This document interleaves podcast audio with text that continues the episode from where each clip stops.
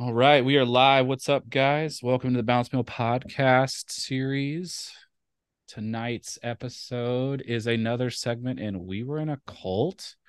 I have a special guest, Erin, here, uh, who's a member of the ICOC. And just like we do here, we're going to talk about our lives in church, out of church, and all of that. What's up, Erin?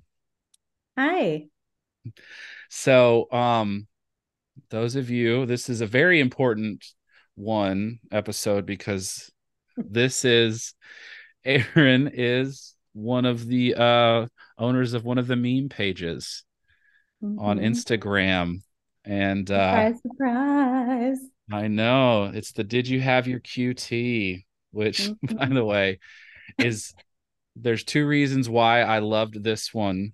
It's because you put did you have your QT and that's so hyper specific for our mm-hmm. our church yeah. and that your profile pic is Chuck Norris. And so I've always thought that was the best. So right, like it didn't really make any sense at all, but it doesn't. Yeah. Um yeah, thank you for coming on. Thank you for being a part of this. You're the only meme page that reached out to me wanting to come on and share this. So, yeah. Yeah, I'm excited to be here. And I'm really excited to reveal who is behind Did You Have Your Quiet Time? Did you have your QT? I know. It's great. Um, what started the meme page? What made well, you want to do it? This was really just like a humor therapy mm-hmm. session mm-hmm. for myself. So it actually started through G Chat. Remember that?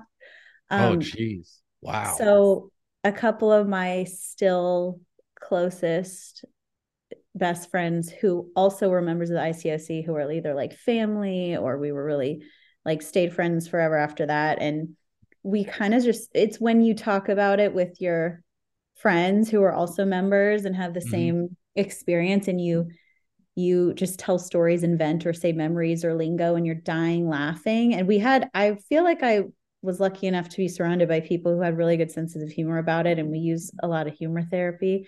Um, mm-hmm. and it just turned in and then when the whole meme thing started and getting popular we would send each other that through like email. So yeah. like, like email or gchat and then i just thought this should be something and and then way later on instagram i was like let me just make one. And then i just decided to make one. And um, already had a lot of ideas because of the conversations and then just started posting them and then would kind of would share them with friends who knew who I was and then they would share them and then it grew like a lot mm-hmm. of people followed it and I I was shocked and every time I would post something that I would think this is way too specific mm-hmm. I would just post it anyway and then so many responses were like this is exactly right so it just it almost was creepy in the sense that you think that you have this specific weird experience and every it's so many people had the exact same experience mm-hmm. um, in general i knew we did but then when i would get specific i'm like oh my gosh and th- i thought i was also i was pretty much um, more of like a west coast focus on there mm-hmm. but it was cool to see people from all over the place relating yeah. and agreeing to it so it was it was really just like a therapy session for me to be able to use humor to make sense of it and and mm-hmm. Kind of go through memories and laugh at it but then connect with people on there and see their responses and even get messages and things and just mm-hmm. know that hopefully make people feel like you're not alone and you actually were right like you yeah. were what you were thinking wasn't wrong and mm-hmm. so um i really hope that it could have that it became a source of like i don't know comfort and humor therapy for other people too as I mean, they it, processed it i think it did it did for me um mm-hmm. and it was fun because like you know when i moved because i'm not in atlanta anymore and then i was telling you off camera how i have a friend that lives two streets behind me that was grew up in the church as well and then i shared these things with him and it's just like it's just stuff that no one else is going to get except us. Right. And it's so silly and it's so weird and. It does it does make you feel less alone. Um it's also that old saying if you're not laughing you're crying. exactly. That's mostly how I handle stuff now. Actually, I've tried to show that meme page to um that account to close people close to me who were never a part of the ICOC.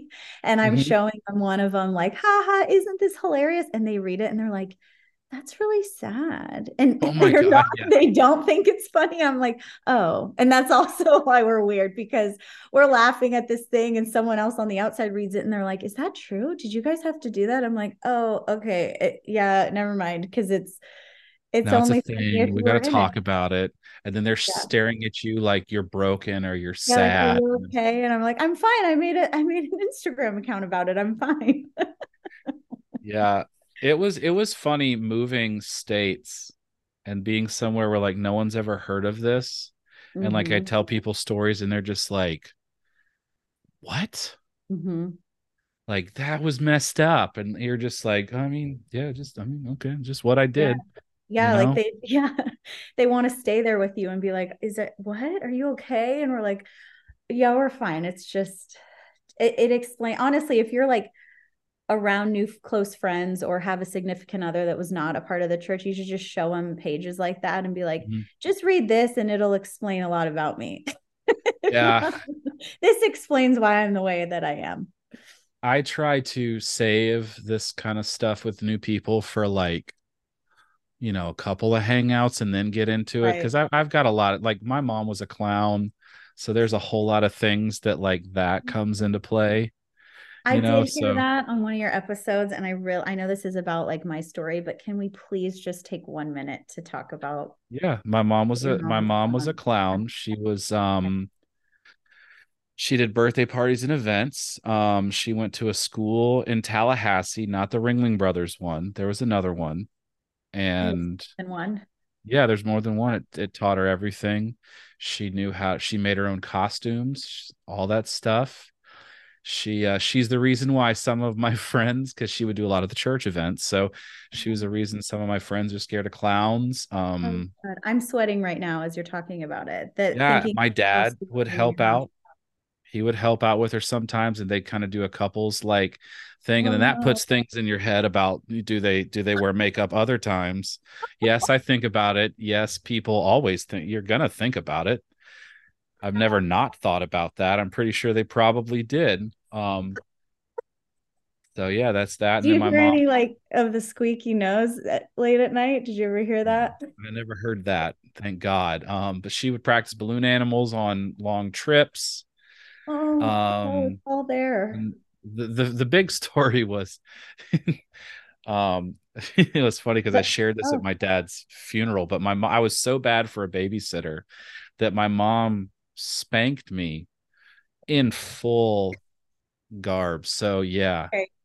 Okay. I don't know if I can talk about myself at all because this is the story. This is the story. That I mean, is I've... what that's what that's why you go to therapy. That is oh yeah. Mm-hmm. That was the moment that sent you there. Right. People this like, why do you go to therapy? I was spanked by a clown and I was part of a cult. So I, I have a I have a wealth you win. Okay. You win. I am sweating because I actually am fully scared of clowns to this day, terrified. Um, mm-hmm. I'm thinking of the costumes laying around your house, knowing that a clown could just show up any minute. I I really wow. Yeah, I even I dressed up once to help. I needed some money for something, and so my mom was like, "I, I got a gig. You can help me out." So I dressed up like a hobo clown and did a party with her. Yeah. Mm-hmm. Oh it's just amazing. It's just so i thank you for talking about it because i heard you say one passing comment and i'm like hold up. Hold on. I really want to know a lot yeah. more but now i, think I actually I yeah i tell people that and then they're like may you, it just makes all the sense in the world why you are the way you are. So i'll stop. Yeah they get me after that. Um yeah i love so like it's weird to have so you have this nurturing nurturing figure in your life that is a clown mm-hmm. that like had held you when you were a kid. Like she's she held me one time as a clown. She's hugged me. So i have very like loving memories and images of clowns. And then this is going to sound funny. I think that clowns get a really bad rap. I think that they're they're used. Yes yeah. it's okay that people are scared of them because it's makeup it's the whole thing. But yeah. like they've been made into these like satanic death Mhm. creatures and that's not fair because like I know nothing but like love and joy from clowns.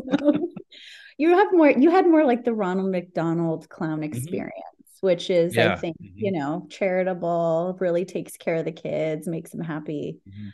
Um Yeah. She would even go to this she would even go to swamp and she would dress up as a clown a couple times. Um oh gosh. Okay. Well, but but I think it would totally be different if I ever walked in on my parents dressed up like a clown, then I probably would have a different viewpoint, you Yeah. know, if they were going Yeah. at it. But all right, but yeah, that's my clown stuff. Wow. yeah. Thank you so much. That was a gift. That was a gift. you're welcome. You're welcome, everybody out there. if you need that. so That's Sorry, incredible. Erin. How, how is it possible that you can hold these two things? Because here we are talking about, mhm. uh, you know, a cultic church we grew up in, and you have a clown story on top of that. I I really commend you. Look at it. It's just I don't know how you can Mhm. have both of those things, but it's know, it's it's my cross to bear. Um it is. really it really is. is. um Yeah. I be the love- I've grown into it and grown into like loving that I have this really weird, interesting story. Uh-huh. And uh it's Amazing. fun. Yeah. Yeah. I, I love it. I mean, not so much the trauma from the church. Right. I don't love that. Like, Do we don't love that. so much fun laughing about the traumatic church experience. It's hilarious. Mhm. So yeah, so thank you guys. Check out Did You Have Your QT? Apparently it was the first one. Mhm. So I love that the first one is the one that responded and wanted to come on here. So Well, I I apologize because I know it's been uh, you know, kind of sitting there for a long time.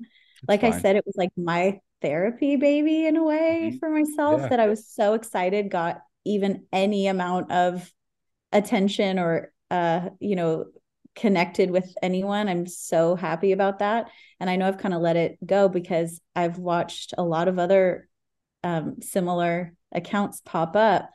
And um, I think that's cool that that it inspired that probably, but also what's really interesting is to see accounts pop up from even more current church situations, as in like newer versions Yeah. of COC. And so Mhm. it shows me that there are people, you know, young people, people in it that are still having to learn from this and lessons and maybe need to f- know that like they're not alone too and i'm glad that they have that outlet now and they can do that and kind of i mean imagine if we had that when we were in high school and college and so um i really like that but i mean i think it'll always be my little baby that i'll like a little plant that i'll water sometimes and add a meme to but but i really um hope it can be used as like a way to reach out like if people need to message or are having a hard time or have questions you know Mhm. i just love that there's someone who's been in it for who had been in it for a really long time and learned i think to navigate a lot of making sense of it i hope i can just be like a support to people Yeah. who do that so but yeah I it love it. was it was supposed to be like positive you know more more funny and positive but i know i'm joking about some things that go pretty deep so i didn't want it to be like disturbing to read you know Mhm. and just like re-traumatize everybody i wanted it to be lighthearted but touch on like how weird we are how this is so weird that we all can read this and know exactly what this means hmm Yeah. I mean, I I I don't I love that I could commiserate with people that were in I mean, everybody does. Everybody wants to feel that they're not alone, that whatever weird thing they're going through or went through, someone else did. And it helps us heal. It helps us grow. It helps us feel less crazy. Mhm. Um it's oh rad. that's what it did was laughing with friends and sharing stories like and then more and more people agreeing I, it Mm-hmm. made me feel way less crazy Yeah, and it's it's funny when you find someone that was a part of this, and it's like within a drop of a hat, you're talking and you're off to the races, and two and a half, Yeah. three hours go by. I remember Yes. when my when my wife and I went over to our friend's house out here, and she and she and his wife were just staring at us like i mean they've been talking for like an hour and a half and i don't understand they were like we don't understand any of this and they're just laughing and saying yeah. all these words and things it just doesn't make right. sense but like another language mm-hmm. that actually happened to me where i live now i met a couple we had mutual friends there and um sort of got introduced through mutual friends that don't live here but like hey you got you guys all live there now. You should meet. So they knew some of my people. I knew some of their people. And um this actually is one of the posts in the did you ever quiet time? It's like when you meet someone who used to be in the icoc outside of it now and you you meet them but you have to kind of gauge if they're the same as you like have yes. you left mm-hmm. the same amount i have have you are you my same mm-hmm. crazy or are you a different crazy that yep. i can't vibe with anymore and so um this couple we we ended up hanging out for the first time and same as you like literally four hours nonstop mm-hmm. and it we discovered pretty early on we were both in the same place mentally and just kind of in our lifestyle about it and we're cool and so then it was instant family and it's been family ever since and there's something yeah. so crazy and really beautiful about that mm-hmm. that we could meet i could meet someone that i've never met before from like a whole other state and we both discover that we grew up in the ICOC or went to the ICOC and mm-hmm. then there's this instant understanding you have of their um some traumatic religious experiences probably the way they think and analyze themselves and everybody else uh lingo language there's like major categories of things that you instantly understand without even saying it and that's just something yeah. so mm-hmm. crazy that i think we can take with us and use as use for good and really powerfully because we do mm-hmm. feel like we belong in that and it's it's i don't know i think that's the thing that's lasting that was not the intention of the ICOC, but it's actually being used in such amazing ways uh, for all mm-hmm. of us to be friends, you know?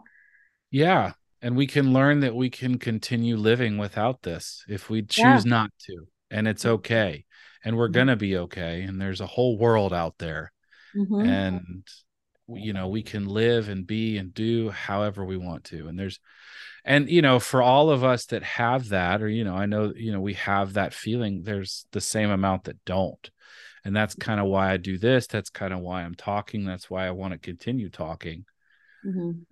because you know i'm I, I consider myself lucky uh, I mean, I have definite scars, but my scars are definitely not as big as some. Mm-hmm. And, mm-hmm. you know, and I just hope that the people that have deeper ones can mm-hmm. find what they need, you know? Yeah. Yeah, it's true. I think we all, what's crazy is we all bond over the fact that we do have the exact same scars, mm-hmm. but each of us had our own experience and we're maybe in the path of some really bad seeds that that took it to another level and also depending on your place in the church you had diff- a different category of scars and so as much as we mm-hmm. Weirdly can all relate in the similar experience and have the same ones.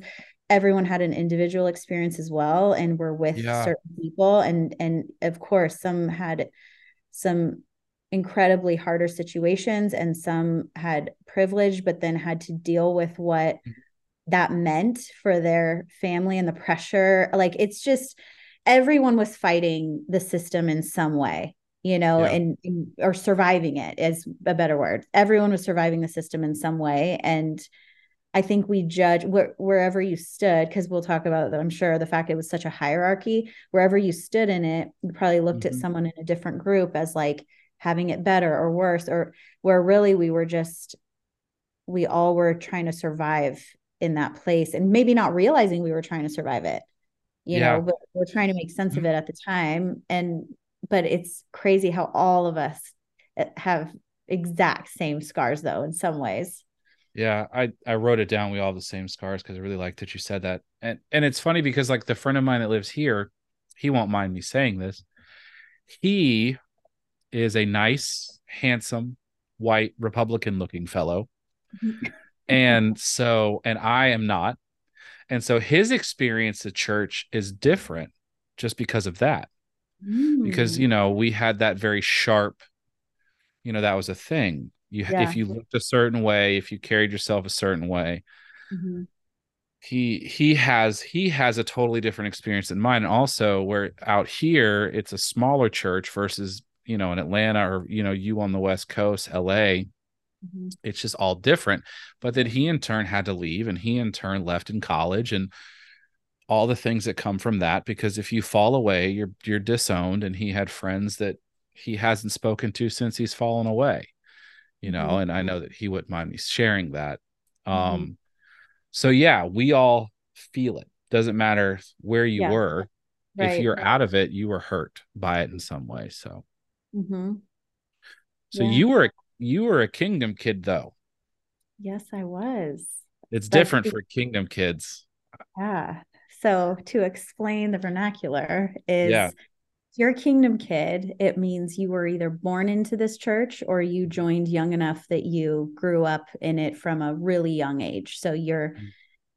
you're looked at, honestly, you were looked at as uh basically like a product of like you were going to be a member in the future. Like Mhm. you were like a grown homegrown disciple of this church Yeah. basically because that was the goal is you know the kids eventually the, the greatest thing they can do is get baptized into this church so so yeah i was born into it um Mhm. my story is actually probably as og as you can get because my parents were part of the original college ministry in florida in gainesville florida that that where this this idea sparked this new type of Mhm. ministry that led to the ICOC. I say led to because I really do. And yeah, it's my parents were there. So obviously I love my family. I mean, I do love my family. We're really close, but I do look at them as their they're college kids in the 70s when things were very revolutionary. They were probably one of the like their their generation looked so different than their parents. It was Mhm. right after like the late 60s and there's still all this revolution going on. And so they they wanted to do things better and differently. And so I really do look at the beginning of how this started as, as similar to even now, those of us who have left who are trying to the word for it I think now is reconstruction, like reconstruct Mhm. your face or deconstruct, sorry, deconstruct. Yeah. What we're doing now is probably exactly the same thing they were doing, which was trying to break out of the tradition, the staleness of just systems that their parents were in and the churches were like and they wanted something more real and fiery and committed. And that is what i've grown up really seeing and believing that they they started out and that's what it was like for them. That's their stories to me of what it was like. So that's how it started. And then um through some leadership at the time and through the leader of the ICOC Kip McKean, he he made it a real actual like movement of its own. But Yeah. um so Mhm. parents met met in college and got married in the church and they were part of they were the you know original um i guess generation of people that you know got married graduated college and went out to in the ministry and they were um leading churches or trying to plant churches now my parents were not a member of part of the 30 would be's and i think we need to talk about Oh, 30 would be's. I'm sorry if that phrase just traumatized anyone listening, but um the 30 30, would-be would-be's, the disciples fact- the fact that they had that room. title- my I do like shudder every time I say it, that my body Yeah. reacts. Like Mhm. uh, it's just it's hard to say. But the 30 would-be's is the story. Now, this is important because if you're a kid, if you're a kid in this church, this is a story told to you like the telling of Santa Claus on the night before Mhm. Christmas every year, all the time. It's like folklore. It's like the Mhm. story. Like you, it was literally talked about as if it was a book in the Bible. Yep. Um, Mhm. which sounds very similar to like Mormonism and all these other religions that have their own story of how they started, doesn't Mhm. it? So Yeah, anyway, does. um, the 30 would-be's is a group of 30 people from a lot of them, I think from Florida, but kind of a mix. I, I I'm Don't so remember- it was some of it some of them it no it's okay some of them moved when kip was so kip was going to take over this specific church out there yeah i've so i have like three books there's this book out there called um toxic christianity Um, heard of that. oh yeah, I, I, had to print it out. It's this huge. I oh, printed it out. Yeah. It's, I mean, it's pages, and so what's funny is it's it's written by a guy named Mister X because mm. he was a he was a member of he was a high ranking high ranking person in the ICOC and he yeah. he had to leave for a while. He actually um I've been trying to figure out who he is. I'm not going to share who he is or who I think he is. I wonder if like I a, read it if I could tell who it is. Hold on, let me just refill my wine since we're talking about the 30 would-be's. Well, he was a public he so do we had for those of you, you know, do you remember the Upside Down magazine that would go around to churches? It was like their publication, yeah. their magazine. So he yeah. was a part, he was either one of the publishers or worked on there. I mean, I've gone deep to where like I've found like um, I've been trying to find who it is. But anyway, he talks okay. about how so Kip went to Boston and I think he was there to help this church. And then there were people that were living there, and then there were people that he asked to move there. Okay. Yes. So, but yeah, and, it was 30. Yes. Mm-hmm. So they they Kip talked about this event in this living room. They were all in this living room of this couple. Yeah. Um, mm-hmm. The Gempels, which we can say because that's literally in the paperwork in the church, like it's in their story. So I feel bad for them. But, yeah. um. So well, I mean, they were pretty hardcore, just so you know. My mm-hmm. So anyway, they um, it was in their living room. They just they decided to to basically have a church that was a way that was is kind of revolutionary at the time and calling mm-hmm. out some new practices and new involvement and things like that. So that's kind of like where it started is is basically how we were told, you know, that's the story. And so then from there what my parents did in those early early beginning days is they weren't planting churches they were actually going to already established churches churches of christ so the icoc branched out from what was the traditional church of christ mm-hmm. in the united states which was a non-denominational a lot of our parents our grandparents were part of this. It was very you know traditional american white church yep. you know and um so they wanted it to be shaken up and more like commitment and and evangelize i think grow the churches and have more just evangelize more like in the bible.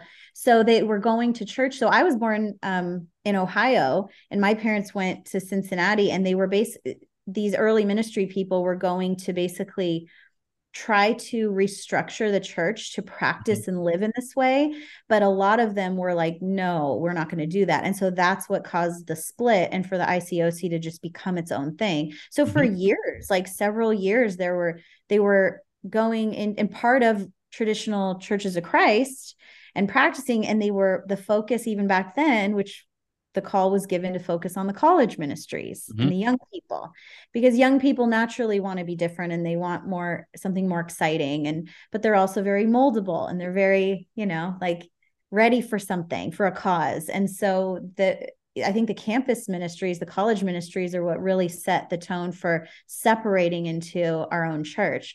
So I moved around a lot because my parents were in the ministry. So I spent only like a year in each city and state that for years, like wow. just moved and moved and moved. Yeah. And I was part of the, I was on the East Coast a lot. But early, early, I think I was in kindergarten or about to start kindergarten when I finally moved to the Bay Area. Mm-hmm.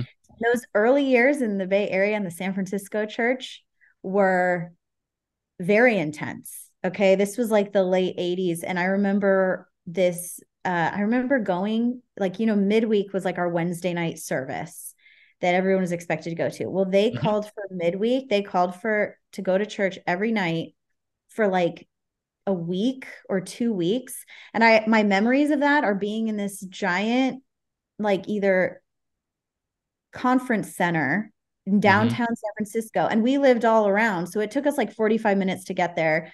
Till like 10 o'clock at night, all the kids were laying, they were playing movies and we were in our pajamas, and our parents were getting like reamed and preached at on how to be better, like real disciples every night. And this was a school, these were school nights. And then we had to go to oh, school the next day and we'd get home so late.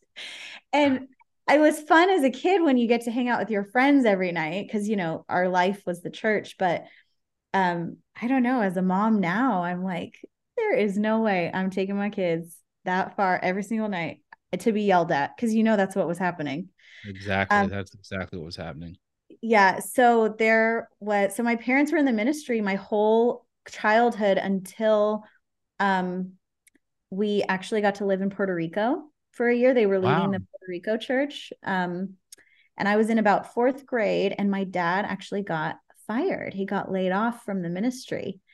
And it was a huge blow to the family and to him. And because the way that I would say the um, big, powerful system was definitely showing itself even as early as like the early 90s. I think the late 80s, 90s is when it really became a system of its own. Yeah. Um, there were weird dynamics of of leadership and ownership. So um, certain main churches with the top leaders were kind of overseeing a lot of other smaller churches.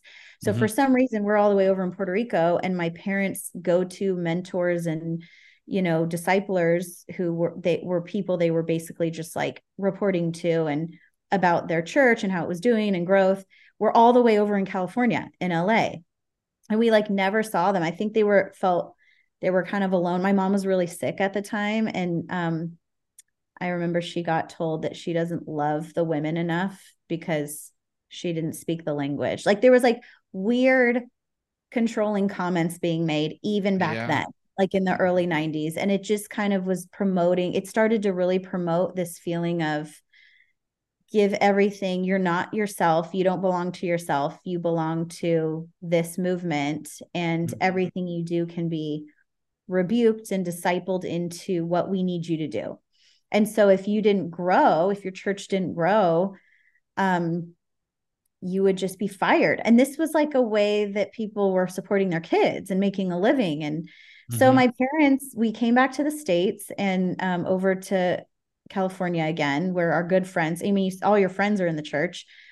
And we're kind of wondering what to do at that point. And then we, our closest friends were down, had just moved to LA. So then a year later, we moved down to the LA area and i mm-hmm. and my parents got to be quote regular disciples which is so funny because if you're in the ministry you have a whole other role and a different life but then when you're a member you're everyone has regular jobs and you kind of you have other responsibilities but if you're in the ministry you eat sleep breathe the church because that's what your dad's actual yeah. job is so so mm-hmm. we got we got both like we got the I grew up in the ministry and then I got this span of like 11 years, 10 years of being just a member, a family that's a member. Um, but because of who they were and they were they were veterans to it, you know, and well known and we had really great relationships with people in our region. Um, they I feel like I grew up as like a ministry kid who was also not a ministry kid, but who was very, very close to and always around like kind of the top ministry families. But I was the most like unknown person in that. So I'm kind of like anonymous, but I know all of them. And so it's, or I knew of them, or we went on youth course together or something like that. Like I was always around that, but nobody really knew who I was because my parents weren't preaching at the main events, you know? Wow kind of nice because you but it's not nice because you hear all the behind the scenes t- stuff yeah mm-hmm. so i heard a lot of things growing up and i heard a lot of just things that revealed the mentality in the in that whole that's just the way it is mm-hmm. mentality so it was very hard to grow in that. But my parents then later became elders. They were asked to be elders. And I was in college at the time. We, you know, because to be an elder, you're basically that's like a shepherd, where you're mm-hmm. more of like a you're more of like a nurturing, mentoring family who's well established. You've been in the church years, your kids are member, your kids have been baptized in it. You're more of an example of like um I don't know, strong faith and consistent yeah. faith, mm-hmm. and your family's succeeded. And so that was a huge honor. But my parents were very cautious because of what had happened before. They're like, Are you sure? Like, we have full established careers. If we leave that, are we going to be taken care of? Are we going to be okay? And they're like, Yes, yes, yes. Well, that was around the time that a letter came out, the Henry Kriete the letter. letter. Yeah, the letter shook everybody up. And I think the LA church was panicking and the mm-hmm. finances mm-hmm. were about to be exposed. And yeah. they laid mm-hmm. my parents off again. Jeez, your poor parents. I know. yeah it was so you know i have my own personal little bit of bitterness there about my my sweet parents but anyway so um and then that's what inspired them to get a fresh start and we all ended up moving to atlanta so i was in the a for a little yeah. bit and that's yeah. how we mm-hmm. know a lot of the same people and um, when i got there though i was i was really uh, reconsidering everything and i was on the out mm-hmm. i was definitely trying to leave and was kind of on the fence and then um, and then I turned 21 and I was in Atlanta and the Welcome to Atlanta song was released and there were clubs. and so I was like, "Okay, bye." And that explains a lot about what I was doing there. So anyway, um that was my story. That's what I was doing in Atlanta. I wasn't really a part of it in Atlanta, but I knew a lot having of people. your own church. I, was having, I was having a whole other church. I was having a yeah. whole other upbringing. But your whole 20s, that is an absolute growing up time. Yeah. Mm-hmm. I kind of consider that I grew up in in California and Atlanta because the formative years of your 20s are so so crucial yeah. and um nobody knows what they're doing in their 20s so but then to be leaving a your whole identity and your whole community during that time added an extra level of stress on there. So it was pretty, it was a pretty wild time. Uh, yeah. I mean, man, that was a lot. Sorry, I not. no, I love it. All the details either. Do you have? No, questions? it's just. I could just just. I. It's interesting because like I have such a high, hyper specific memory of church from the East Coast, mm-hmm. and so to think about like because I I remember being like, oh, that'd be awesome to be out in the LA church. Mm-hmm. That'd be so cool. LA, wow. Like I considered, I mean, I considered Atlanta one of the top churches, right? Being in there. Like I remember yeah. reading, I read some documents in the 90s where it showed like Atlanta was always like up in the top five of the churches in the whole movement. And so, okay, wait, when you say that, you mean because of numbers, right? Because of numbers. Yeah. So because it's because of, of, numbers, but like it was mainly numbers, but I remember just thinking mm-hmm. like, oh yeah, this is this is big. Like I'm in a, you know, but then yeah. you hear about LA, you hear about New York, you hear about Boston and London. So it's just it's it's interesting to to mm-hmm. hear from someone else's perspective like what it was like on the West Coast. I mean, you're moving a lot. Mm-hmm. Your parents are fired twice. Hmm. like, oh, jeez, wow. I remember so, like you you saying the elder thing also brought up stuff because I remember when my dad was considered for an eldership, and I mm-hmm. I got so frustrated because I knew that like for you know they, their kids had to be disciples and my mm-hmm. brothers weren't baptized and i don't think i was baptized yet but i was like my dad like done all this stuff. Everybody loves him. I think he'd make a great elder. Like yeah. and then he wasn't chosen and i was just like oh man that sucks. Yeah. and i don't know if i'm uh, someone might hear this and think i'm they have the absolute opposite experience but i remember feeling like the elders were kind of the more safe they were they were really like nurturing and mm-hmm. kind and safe at least some of the elder families i had the experience to be around i could i could see that some elder families might be just as powerful and overbearing as as ministry preacher leaders you know but elders their role was to be like shepherds and so i feel like that that role was pretty um evident in the bible and it wasn't given as much attention or investment in the like they there were they were very few and far between when like you say your family i think there should have been so much more because the fact that my parents were able to just live and work in this region and just be members and we had a lot of really close relationships we had some really amazing families where i lived i wasn't in the I wasn't in like downtown LA where the epicenter where Kip actually was. I think it's so crazy. The closest you get the closer you get to where the main leaders are, the more hardcore, the more drama there is. And if you're in one of those little out outlier regions, you're kind of weird and doing your you're kind of like just more like mm-hmm. I don't know, you're less showy.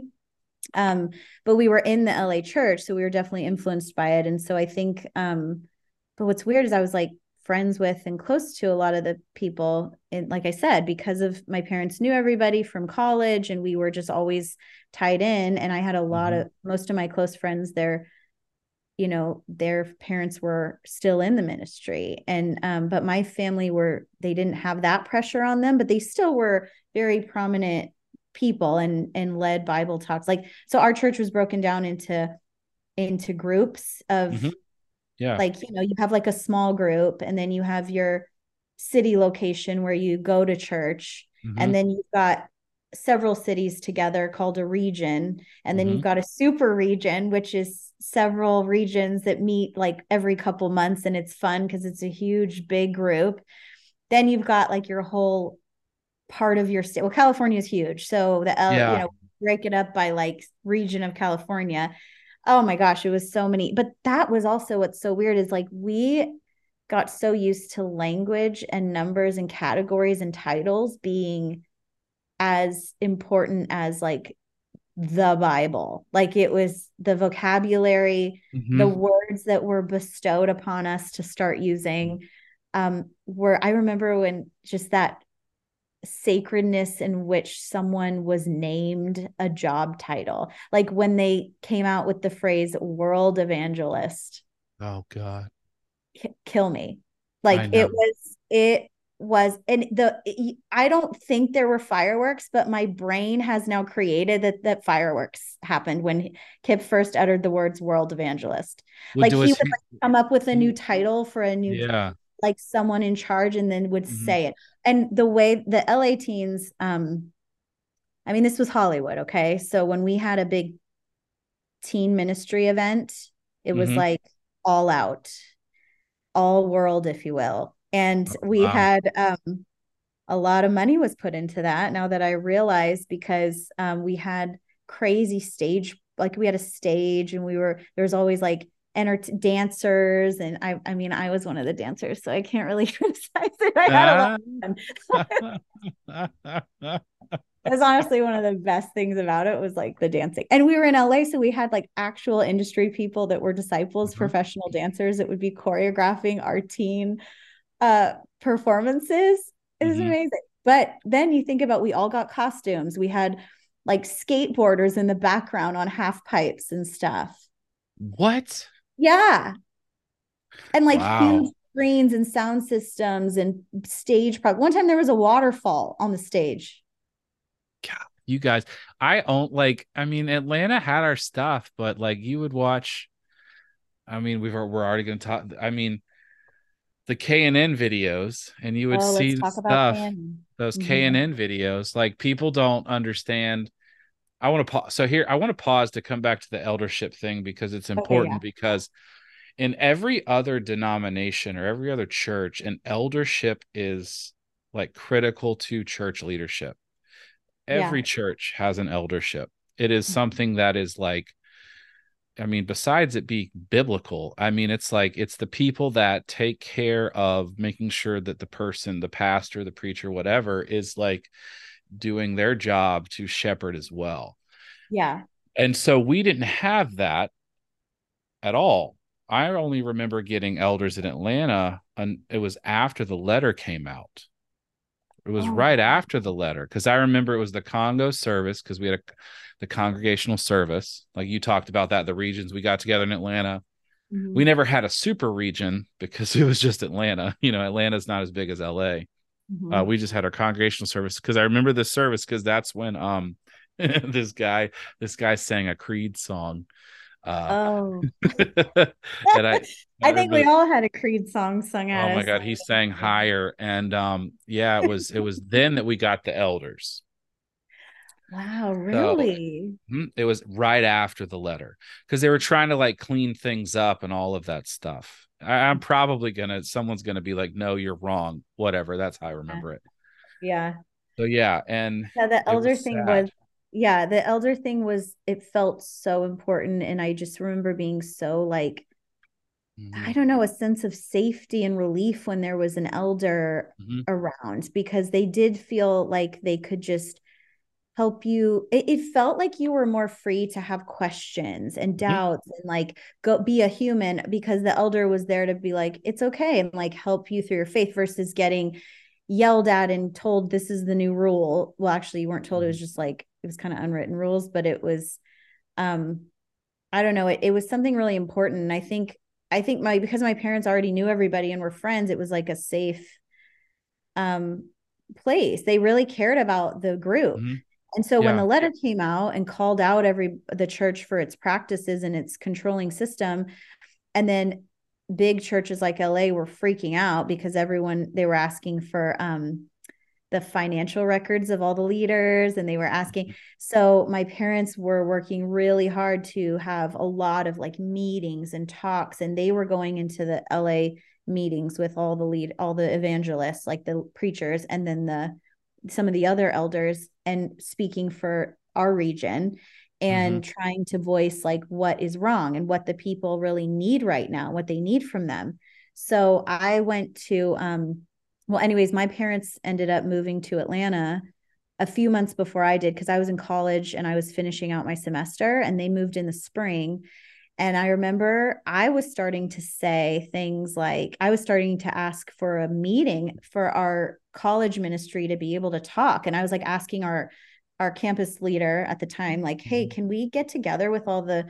all the college kids? Because we I I think we should be able to share how we feel and talk about what's going on right now. This is a big deal. And I think we need to you need to like you need to hear the voices of the members what they feel and being you know being validated. And it was like no no no they said no forums because they tried to do that in london. And apparently it was like chaos and everyone was yelling and they're like the rule was you can't have any forums. But i'm like but these are hurting people. Like you got to let have us meet. And then they eventually decided to meet. And we were all in i remember the living room of my apartment. I had a couple roommates and they were all at our house and everyone just shared ways that they feel bullied or you know like things are kind of wrong and it was really a beautiful it was a small group and mm-hmm. it was mm-hmm. a beautiful time and um but i was starting to say things like like i was a bible talk leader so i was in charge of collecting people's tithes and money you were a bible talk leader i was yes Whoa. I we need to unpack your reaction um, impression right now because that's a real thing and that we need to talk about that. Yeah. Okay. So I was a Bible Talk leader and um, uh-huh. I had to collect all my girls' money, make sure they turned uh-huh. in their tithe every week. Did you have a spreadsheet? Oh, oh, my God. I had to, I had to report it to my, my roommate was like one of like, I guess the campus women's leader at that time, or mm-hmm. she was like one of the top one you had to report it to. And I just was so, my parents had already gotten fired again. They had moved. They were elders who were trying to speak up for the people. So that's when I finally found my voice, which I think was mm-hmm. just annoying and scaring everyone who had known me since I was like 14, you know, and that, yeah. and I was like 20. And so, um, I told them, no, I'm not, I'm not doing that. They're like, you need, someone didn't turn it in. And, and they're like, you need to call her and find out. And she needs to turn it in by tomorrow. And I was like, no, I'm not going to do that. I had never, it's like you can't ever say no, but it was done. It was done at that point. I was like, I mm-hmm. know I'm moving to Atlanta, so no. And they and then they just were like, okay, you know what? I'm surprised I didn't get as rebuked, but I think it's because they knew my parents left and I was having breakdowns and they're like, just we'll just have someone else do it. And lo and behold, we had this big service where all the LA, like some of the top LA leaders came over to our region uh-huh. And it was a you knew it was a serious service because they were going to address all the stuff in the Henry Kriete letter. Like they were going to talk about how do we stand as a church. And I was so ex- I was so looking forward to it because um, it really did feel like your home was falling mm-hmm. apart or like on yes. fire. Mm-hmm. Like it felt like your house was bur- your childhood home was burning. That's mm-hmm. what it felt like. And I was just hoping that the leaders that I looked up to my whole life or that were dads. I saw them as dads because I was friends with their kids. Like mm-hmm. that they would love us and be and be like, yes, definitely this is a problem. We're all going to change. And there I'll never forget they were up on that stage and they preached for 45 minutes about forgiveness, forgiveness, forgiveness, forgive your leaders, forgive people. And then they asked for everybody to fill out a card to write how much you would be tithing if you're going to stay a member of this church. Mm. And then mm. they ask basically, if you want to still be a member of this church, you need to fill out this card and say how much you're going to tithe. I Damn. I remember my discipler at the time, which is your like older mentor, your like mentor person that mm-hmm. you're supposed to tell all your sins to all the time and connect with every week. She actually she wasn't even I don't even know if she was my disciple She was just one of the good ones and we stayed friends. And we looked at each other like are you kidding me? It was my heart just like sunk. And then I called my dad crying, sobbing like they're not changing nothing's changing and he was so mad he's like i talked for hours and hours and had so many meetings about about like what the people in our region needed and it was mm. not money and control and it was so disheartening it's it made you realize like wow things are not going to change yeah that was so weird to me i i think about what happened after the letter and versus what I wanted to happen. And it was like, it was stuff like that. I mean, God, that has to hurt to mm-hmm. feel so much hope about something and you're going to talk to people and they do that. Mm-hmm. It's like, it was hard because you do say your house is on fire because, like, this is all we knew.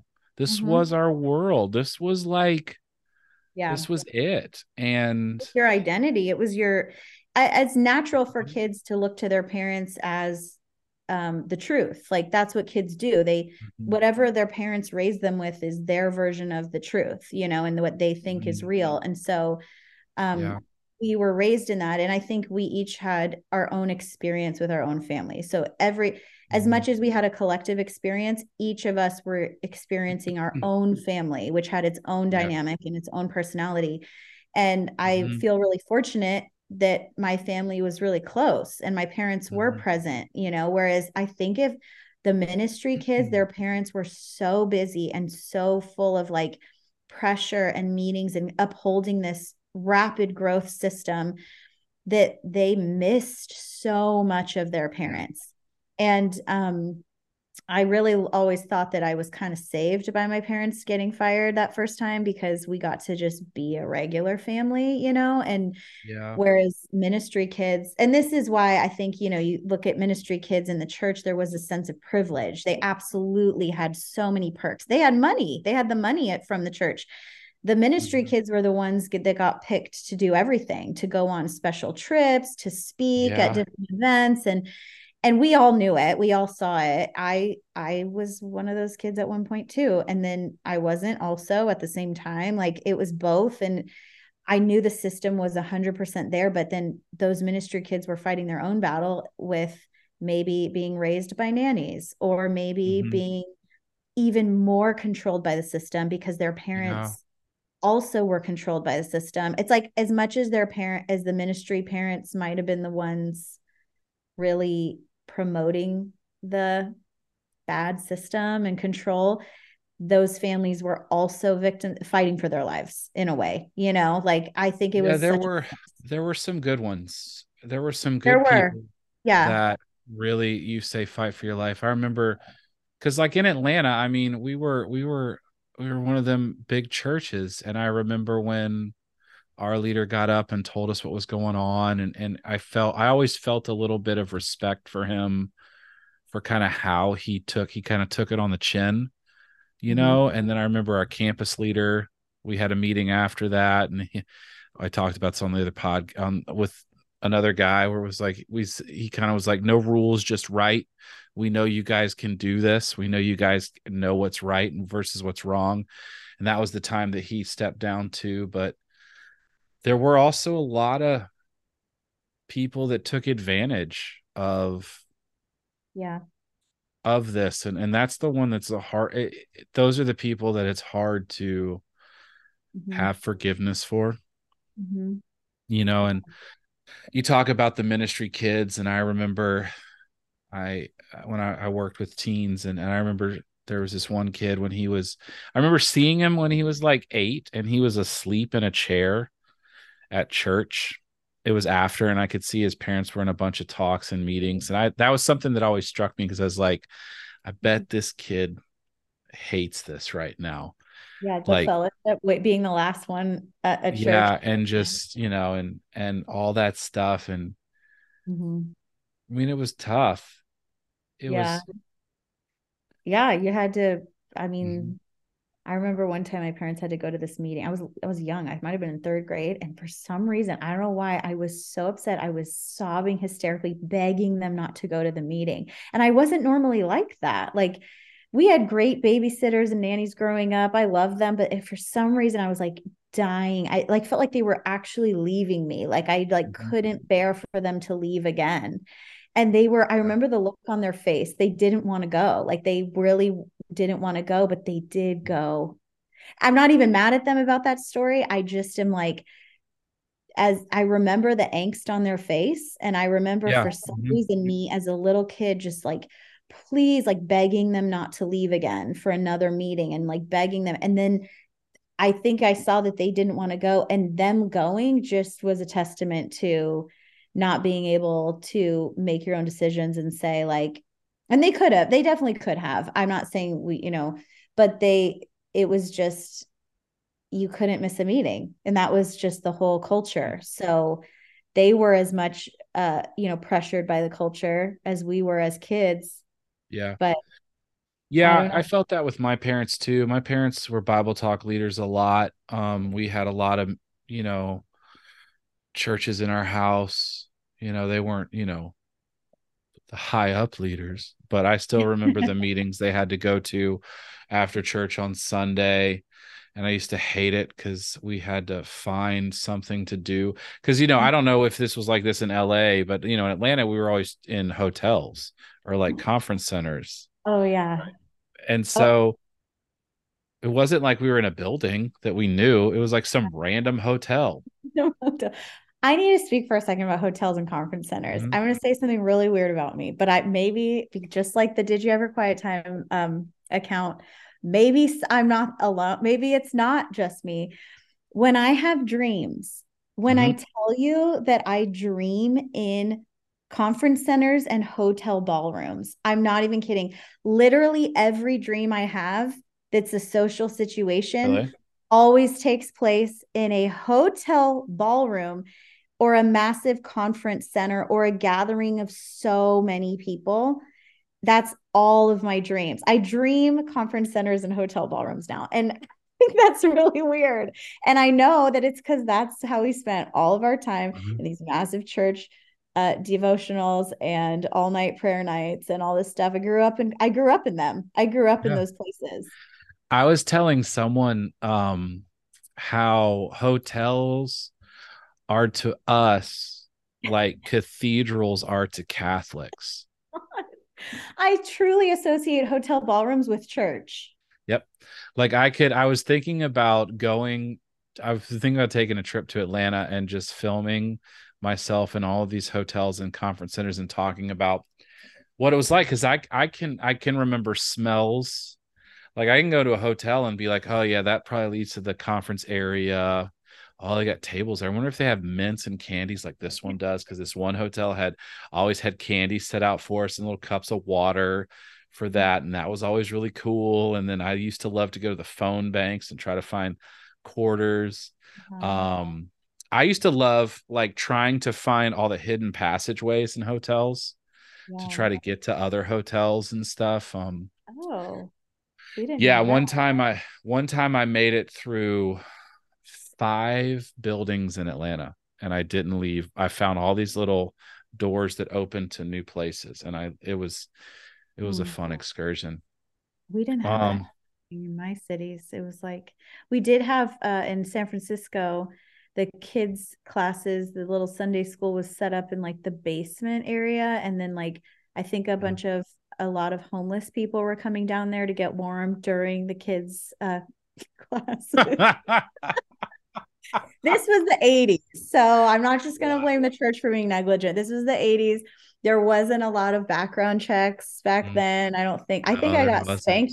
I think a Sunday school teacher spanked me. My mom told me that. I don't even remember it. Yeah. I've been this was- spanked at church, but I've never been spanked by someone yeah. a member. Well, and I will give uh, props to my mom because she, I think, rebuked that person and was like, "Don't. That's not okay. Don't do that." And yeah. so I appreciate that that wasn't like celebrated. I have no memory of it, so I wasn't totally traumatized, or I blocked it out. Maybe it was. I don't know.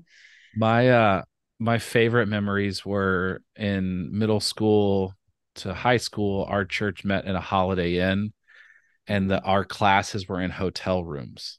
So like with a bed? Yeah with it would it would be the suites. And so it would be like six middle schoolers and like two middle school workers trying to lead kids. And we're in this like hotel room. Mm-hmm. and like i remember it was fun because if the the middle school worker was cool enough we would like try to find like shows to watch like after the talks and stuff like that.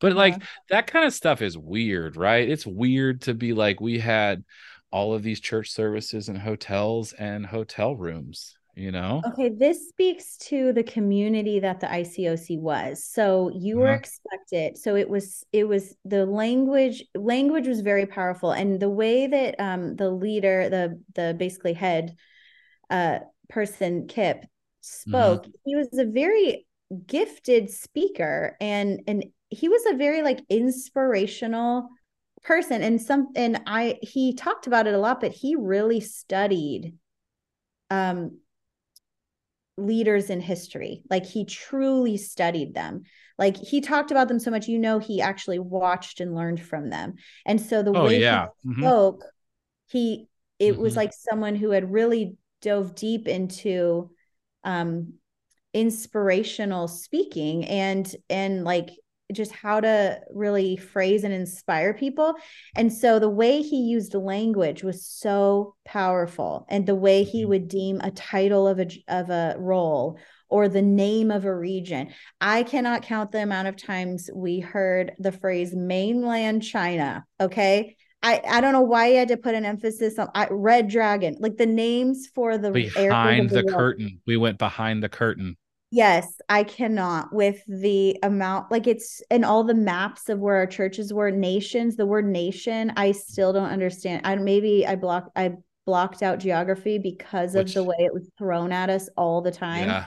Which is what leads the, us back to KNN videos because that's yeah. where we saw all the we would have the because mm-hmm. it was do you remember the evangelization proclamation um, Do you remember yes, that? I've read it. I've read it a yeah. few times. I actually yeah. am really weird and um, read it again after I left because sometimes I do weird things and go check on the church like it's an ex boyfriend or something and just for myself with information. I don't know if that's like therapeutic or just self harm, but I do it sometimes. Well, with with me in the process of what I'm doing, I mean, I've I've I have like three different books. I've I've printed out. Yeah. You're the like, same. You do it too. Yeah, you I do. printed out. I printed out the depositions from the lawsuits to read them. I've oh, printed out like old. I know it is. I've printed out old um upside down articles. I've printed because I'm trying to understand like where you know get a better sense of where we came from, things like that. Um, but yeah. I remember those those K and N videos after the evangelization proclamation and because those were the those were our, it was our own news. I mean, we had a news network, we had a publishing company, we had an adoption agency. Oh yeah, had, Hope. Yeah. Yeah. Remember how they remember how they invited Michael Jackson to watch a children's hope event? That was cool. someone should have someone should have double checked that. Um I remember uh, uh at the time I was a kid and I was the biggest Michael Jackson fan. Like yeah. Mm-hmm. And then later you're like, oh no, oh no. I uh, remember um so the KNN videos were so great because they were the news videos of our church. Mm-hmm. I used to love when they would come out because then the church service would be cut short and then we'd get to watch this this silly video that was news about our church from around the world mm-hmm. And they would have the missions countdown and we would see like you know how many churches are there because we were going to get to all of them by the year 2000 oh this is a really important part of why we are the way that we are okay? Mm-hmm. because here was the entire reason behind this church Mhm. It was that we will evangelize the world in our generation. The it, Yep. the the phrase "in our generation" is very Yep. key here because that's what it said. That's what was said over and over. Did you ever know what that meant? I don't. In our generation, meaning while we're I think we're all still alive, but then you had like grandparents who were not who were dying. So like it I wasn't their it meant- generation. Is it ours? I think it meant while the leaders that were in charge were in charge. So basically before Kip, Kip. died. Yeah. So Kip will Mhm. convert the whole world or have a church in every single corner of the world Mhm.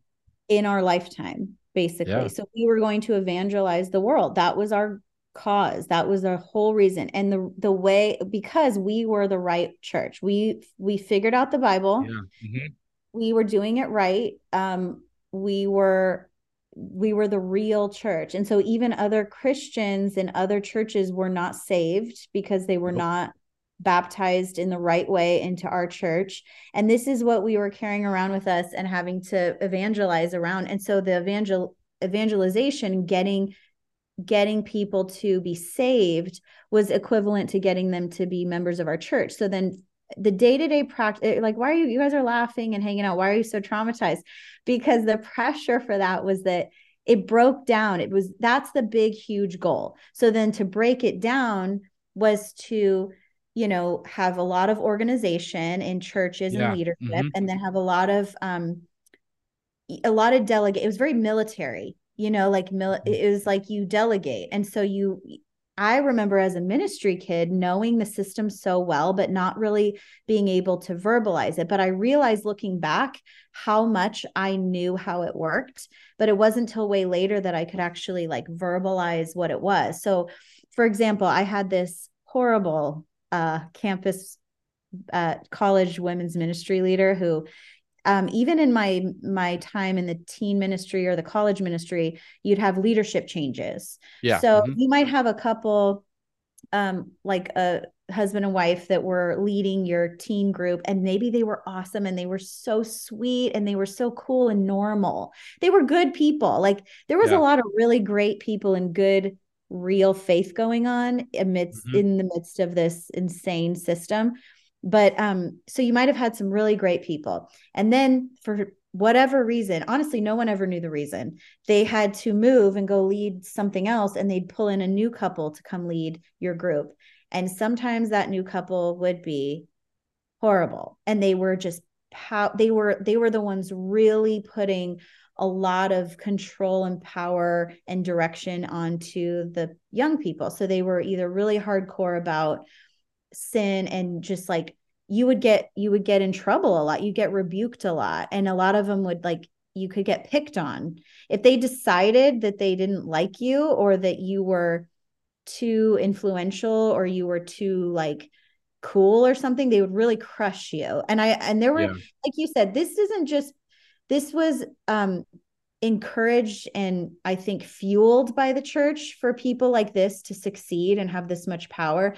But these people that did this also obviously had personal issues and they really like thrived in this environment because they were mm-hmm. able to have their power trips unchecked, you know? So all of our all of our situations were so because of the system but but so many of our experiences were because of individual personalities that really either um, were completely crushed in the system or thrived on the power that they and they learned how to use it. They learned how to have Mhm. that power. And so um, or they were just lost and followed it so hard because they wanted to belong and they wanted to be accepted. And so they were really dumb and not tactful and they destroyed a bunch of teenage girls self-esteem you know that type of thing so this one um camp this college um women's ministry leader i had was just like super hardcore and did a lot of bullying a lot of Mm. bullying and so i you know i've made my peace with a lot of stuff but then there's always a couple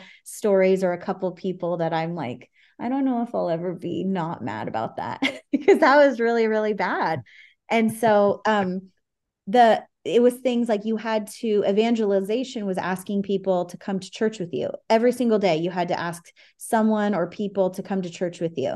And the goal was to have visitors and you were praised and and raised up and looked at as a leadership material if you had a lot of people come to church with you or you baptized people you converted them into members of the church by doing bible studies and then they decided they wanted to be a member so the more you did that the more you were spiritual and closer to God and doing mm-hmm. well spiritually. How are you doing spiritually, by the way? God.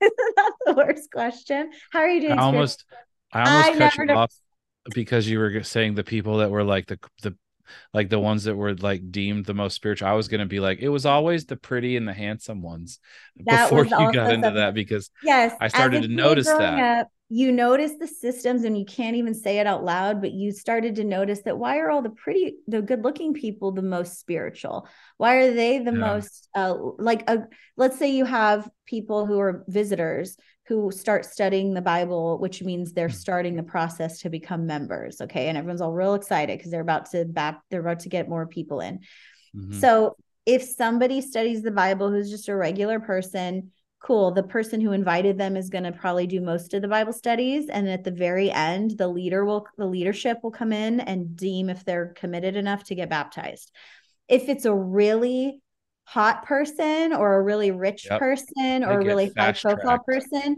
then the leadership will be involved in every single study from the beginning to they're end. they're going to make them feel so welcome so warm. They're yeah. so a part of it. Mm-hmm. yeah.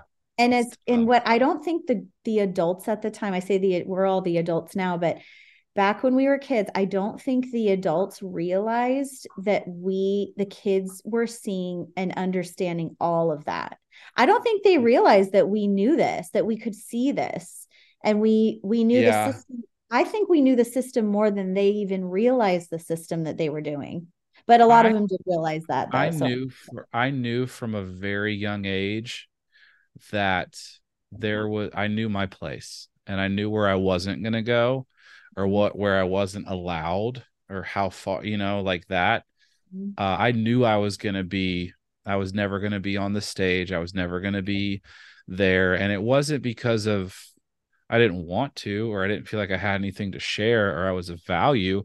It was because I didn't look a certain way I didn't act a certain way and where we lived played a part into it and i mean my parents were really invested in a part of the church and they, a lot of people knew them just as much as like your parents were known but we weren't at that other level and i don't you know i don't know you what it was so yeah you were yeah we weren't in the spotlight so like no matter how important like people all the time would tell me how important my parents were to the church and and i saw that in people I always mm-hmm. used to think that my parents had so much street cred versus like real popularity kind of mm-hmm. thing.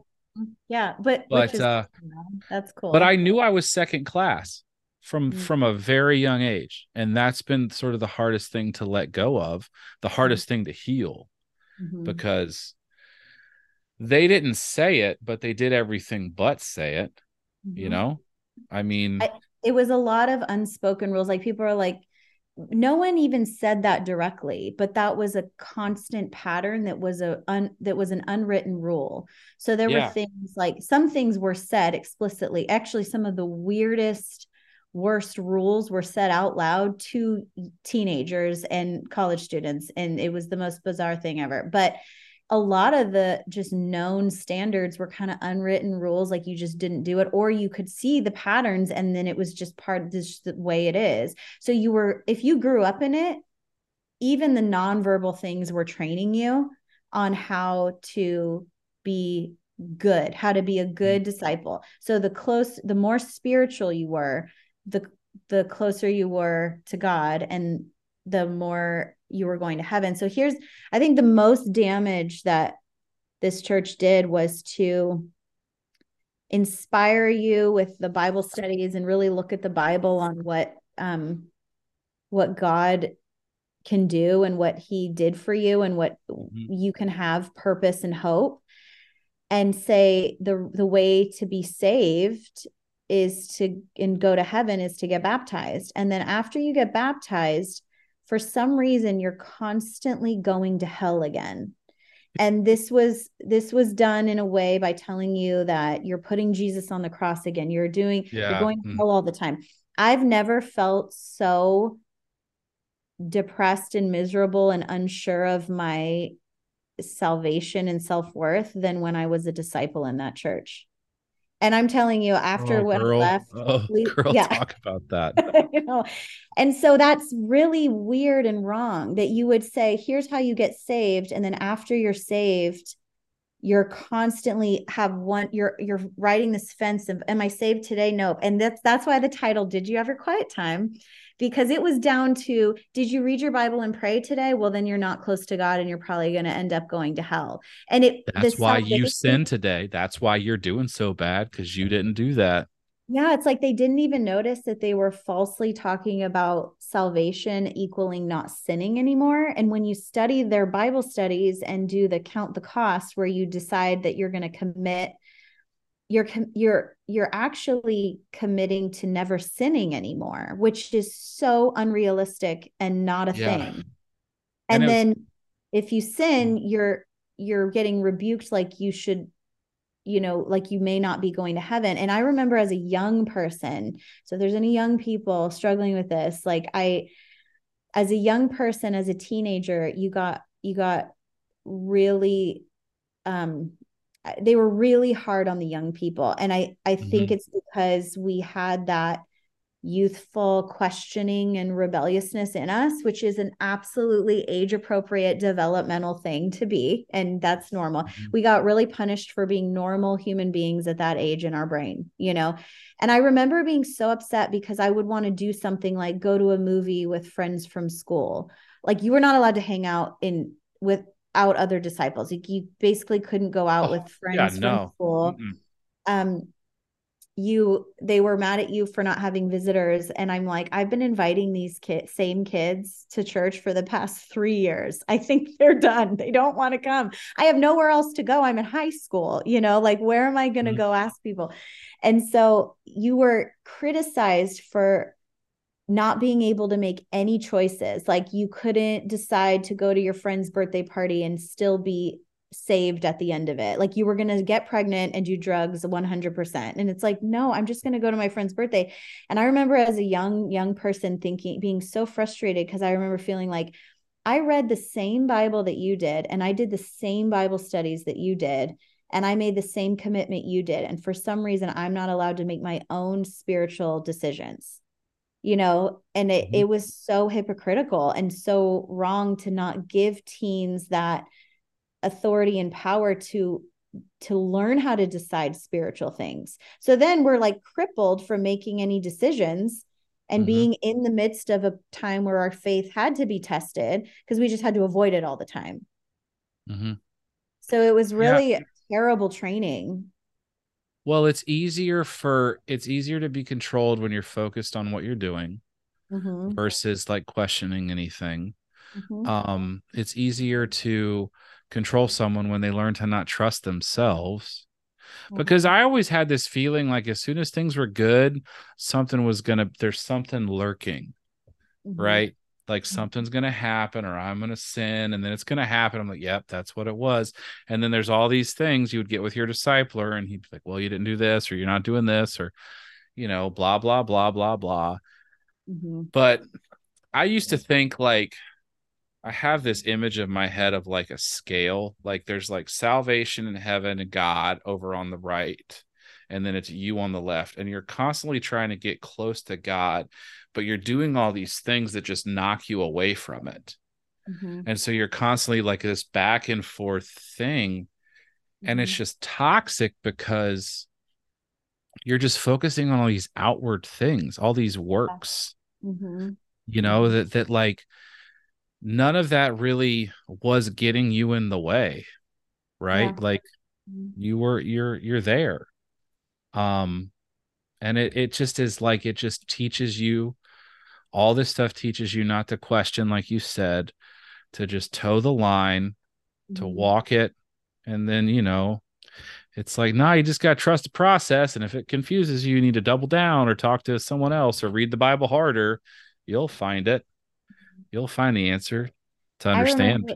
Yeah, and that's the Bible is full of if if they're like claiming to be the most biblical church, mm-hmm. the Bible is full of people questioning and mm-hmm. arguing and even disagreeing with God and Jesus. And mm-hmm. Paul, who Kip was obsessed with to a level that can we talk about oh he loved paul okay i maybe that's why to this day I, I also it's really interesting to hear icoc kids where do you like what do you feel now about the but do you have any like i've tried to make my peace with faith and with the mm-hmm. bible but there's certain scriptures or certain words that i just i don't know if i'll ever be able to i almost have to like delete them out of the Bible, which I know is like a huge sin in our church. You can never not take the entire Bible. But the obsession with Paul, Paul was Paul did not agree at first. He was nope. like killing Christians. And yet yeah. he's praised, he was so praised in our church. I think a little more than Jesus, honestly. Paul was like the superstar from the well, pulpit. He brought he brought the ministry to so many other th- people. It was it was that's yeah. why he he is he was the Oh, yeah. I feel like we our talked church about was, was, more obsessed with Paul than Jesus. And I'm just mm-hmm. going to say it because Paul did all the crazy, like, he did a lot of, he said a lot of black or white, like, he said a mm-hmm. lot of really revolutionary things, and he was all about evangelism. He yeah. was all about evangelism. Now I know, mm-hmm. I know in the Bible Jesus says that, but his his OGs, his main group was like knew him a lot, lot more than Paul did. Mm-hmm. And they were doing their thing as well. And so it's like, but Paul got the most attention from Kip. Therefore, the church was led that way. Whatever, whatever yeah. Kip mm-hmm. was into is is the standard for the church because that's what happens when you have a leader. Mm-hmm. They're gonna lead, you know, yeah, and that's interesting that you say that because a lot of the people that I noticed that were like leaders were a lot like hit that personality. They had well, that sort of like that this little is the cookie cutter thing. You had yeah. to, this is the cookie cutter thing. You mm were praised if you were a certain type of way. Oh, and yeah. if you wanted to be in the in leadership or in the ministry, you better start acting you better change your personality mm-hmm. and act that way and yeah. i can't tell you how many times i got asked where is your zeal sis if I oh, zeal, zeal, where's your zeal? I I will die if I like if so the word zeal is an absolute mm. trigger because I was never yeah. clapping hard enough or smiling big enough because I it was it was I don't know I wasn't that expressive I was kind of shy and I also was mad all the time and I didn't want to do it. I, I, I got, got to yeah yeah. Where's my I got zeal? to hide a lot. Yeah, where's your zeal? I think, like you mentioned it about how the Bible is full of people that were questioning. And I think about Jesus a lot because, like, if you look at the imagery he used, if you look at the people he chose, it was never the people that you expect him to choose. No. You know, the imagery, like I was like, if you think about, i am going to use a Bible script, you know, some chapters to just calm down. I don't want you to freak out because I'm using the Bible here. But if you look at Luke okay. 15, for instance, mm-hmm that he uses a lost he uses a woman with a coin a lost coin. He has the shepherd with the lost sheep sheep and then he has the prodigal son story. What's so cool about that to me is for example a shepherd back then from what i'm reading and researching was not a valued profession. They were not trusted. It was a dirty profession. Mm. so that would have been like why are you using a shepherd then you mm-hmm. have a woman. He's using a parable where a woman is in the lead. A woman is the is the image, and for of course back then they were y'all were second class. Mm-hmm. So that is not that would probably anger people.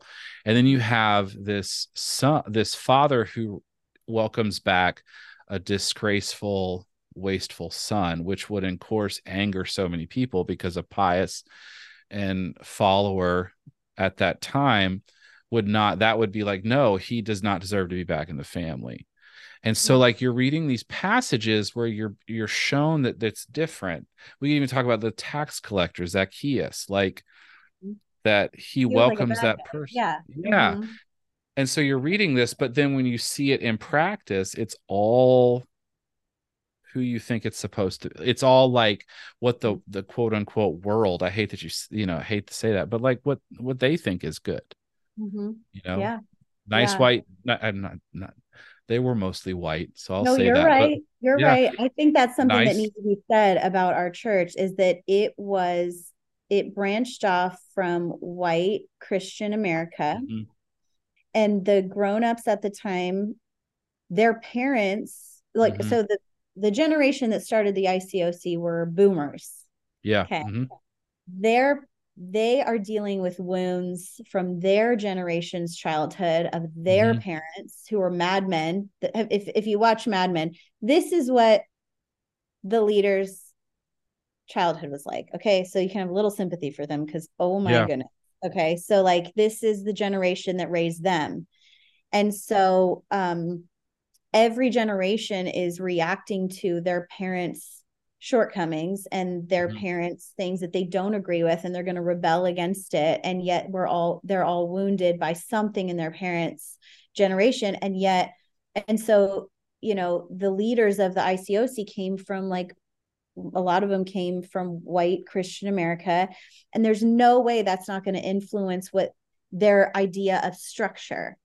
You know, it's like Mhm. that's something that I think needs to be said is that our church was was so um intense and caused a lot of damage, but but it was also it, it wasn't there's some parts of it that weren't that weird and that kind of gives me comfort when i when i Mhm. left and i had to i realized that there's other churches that are that are weird or other other systems that are just as controlling. Something about not being the only one gave me a lot of comfort. It was just a different flavor you know like a different yeah. like every every powerful system is going to control and do damage. So we Mhm. weren't so weird in that sense. We're definitely weird but we're like there's other examples of this thing happening. And Mhm. um in christianity in general in america it's a westernized version that is Mhm. very um it's it's a culture sometimes a lot more than it is the bible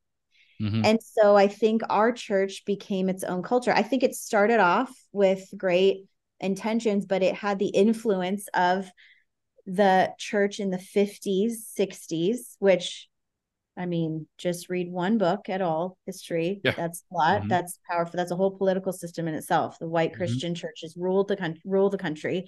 So like Mhm.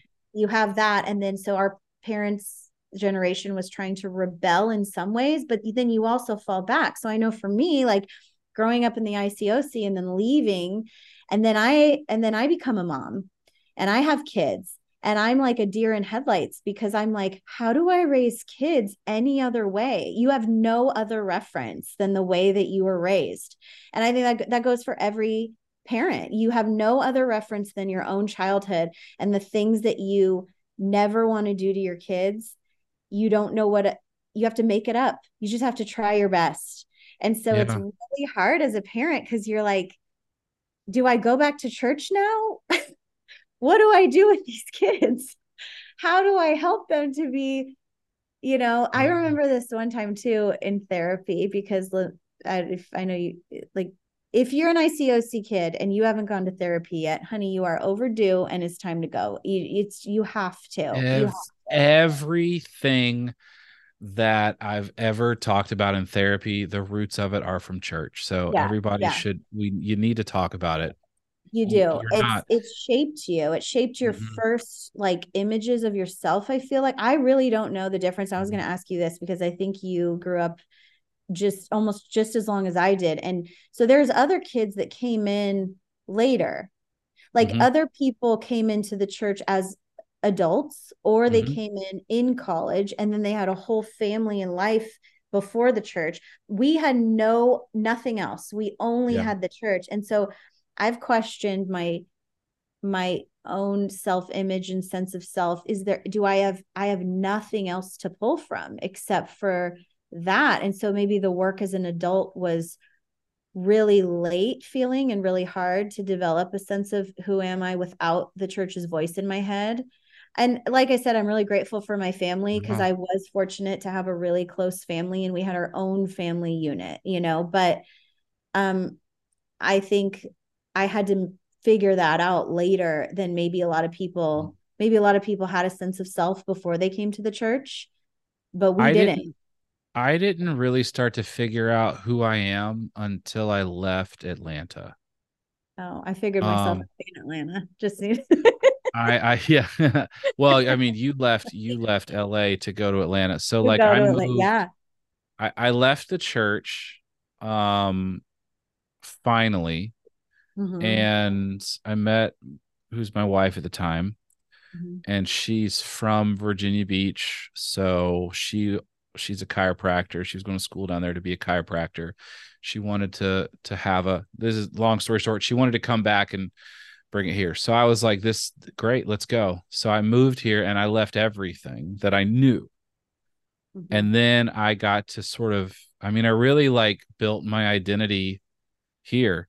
I mean I I kind of was always the person that was like I'm kind of going to do I'm going to act kind of act the way I want to act a little bit. I wasn't going to be quote unquote bad, but I mean I'm going to wear I'm going to listen to what I want to listen to. I'm going to wear what I want to wear. I'm going to be that person. I'm going to go to stuff, but yeah, I really had to to figure out who I was without a church because we had everything we needed. We had a community, we had friends, we had resources, mm-hmm. and when you walk away from it, you're walking away from everything. And you realize how hard it is one to have friends because we were forced to be around everybody. Mhm. you also it's like you're saying how am i going to raise my kid? I have a kid now. I don't know what i want i don't do i you know uh, we're struggling with we thinking about that too. Do i want to take my kid to church? Do i want to what i don't know what to do Yeah. you know before we would have elders we would have older people we had people just like us Mhm. um so you don't know how to do that and you're also just like you feel alone a lot because you know you have your own life and your own responsibilities and you're not like forced into this like community to like be around all the time Yeah. it's fucking challenging and it sucks and It it, i there there were times that it broke my heart because Mhm. you just realize how this is going to sound hard how alone you kind of are Oh my gosh, when it, the fact that it was such it's it was a very powerful movement. I will say for Mm-hmm. it we we talk about how it was so messed up, but I don't think people understand outside of it how powerful it was, how big it was. Mhm. Like you're in a convention center in LA that is filled up Mhm. with thousands of people. I was a young person. I was like a teenager. I remember doing these little performances in the San Francisco church for like the Christmas show or whatever. And I was performing at four years old in front of a thousand people. Like the amount of people, I don't think people understand that. They think, oh, it's a little church that's weird and controlling. No, this was like thousands and thousands of people all over the world. And yet you could go anywhere in the world and meet another fellow disciple and instantly have a trust, a closeness, a brotherhood, Oh a my God, sisterhood. yeah And Mhm. so that connection cannot be matched. And I think we feel very alone. And I can see why this people join groups Mhm. because it's not the ICOC, it's just being a human that Mhm. makes you want connection and community and being told you're okay, you're doing the right thing, you're good. And Yeah, people will yeah. find that. Yeah, Mhm. people will find that and they'll find other versions of it. And we happen Mhm. to grow up in that version of it. And it's like, it comforts me to know it's not that different. It's just part of the human experience is to want to find belonging. And as a Mhm. ministry kid, you move around all the time and you do not have a hometown. People, my friends, and you know, that are like, oh, I grew up here and my family still lives there. I don't know what that means. I don't know what that's like. I don't have a hometown. But for us, our ch- the church was our hometown. yeah We spoke the same language. We all grew up in the same way. So you so I look at I've realized that my hometown is actually the ICOC. So it's the same thing. You don't want to run into them in the grocery store. You keep, but you spy on them on Facebook though, like still, you know, and you, it's just like you would do in a little hometown, but it's a huge, massive, massive, crazy church. It's the you same. hear it is the same you want to hear a crazy number So I've been like trying to like I've been trying to figure out because you want to know how many people were a part of this. And there's somebody, I don't know if it was in in one of the papers that I've researched and downloaded and printed out, but it, I think 700,000 people have come and gone in the, the ICOC. Oh my goodness. Well, because you have to think. So think about this. For instance, in like in like, I think this was 1998 or 2000, right before the letter. The top 10 churches in the ICOC had a collective attendance of a hundred thousand. Mm, wow. On a Sunday, on a Sunday. So like a collective attendance on a Sunday of a hundred thousand. Yeah. So like and Yeah. that's not that's just the top 10 that's Mhm. not the you know des moines you know yeah. the des moines church of Yeah. christ or the, the abu dhabi church of christ Right, you right. know and so we were we were we, there's there, it was big but nobody knows about it isn't that hilarious well, they know now because it's They- on a lot of news oh, fits. We're ooh, the lawsuits. We are getting some attention. Although, isn't it so nice to be to know this chapter of uh news and attention is happening when you're not in it?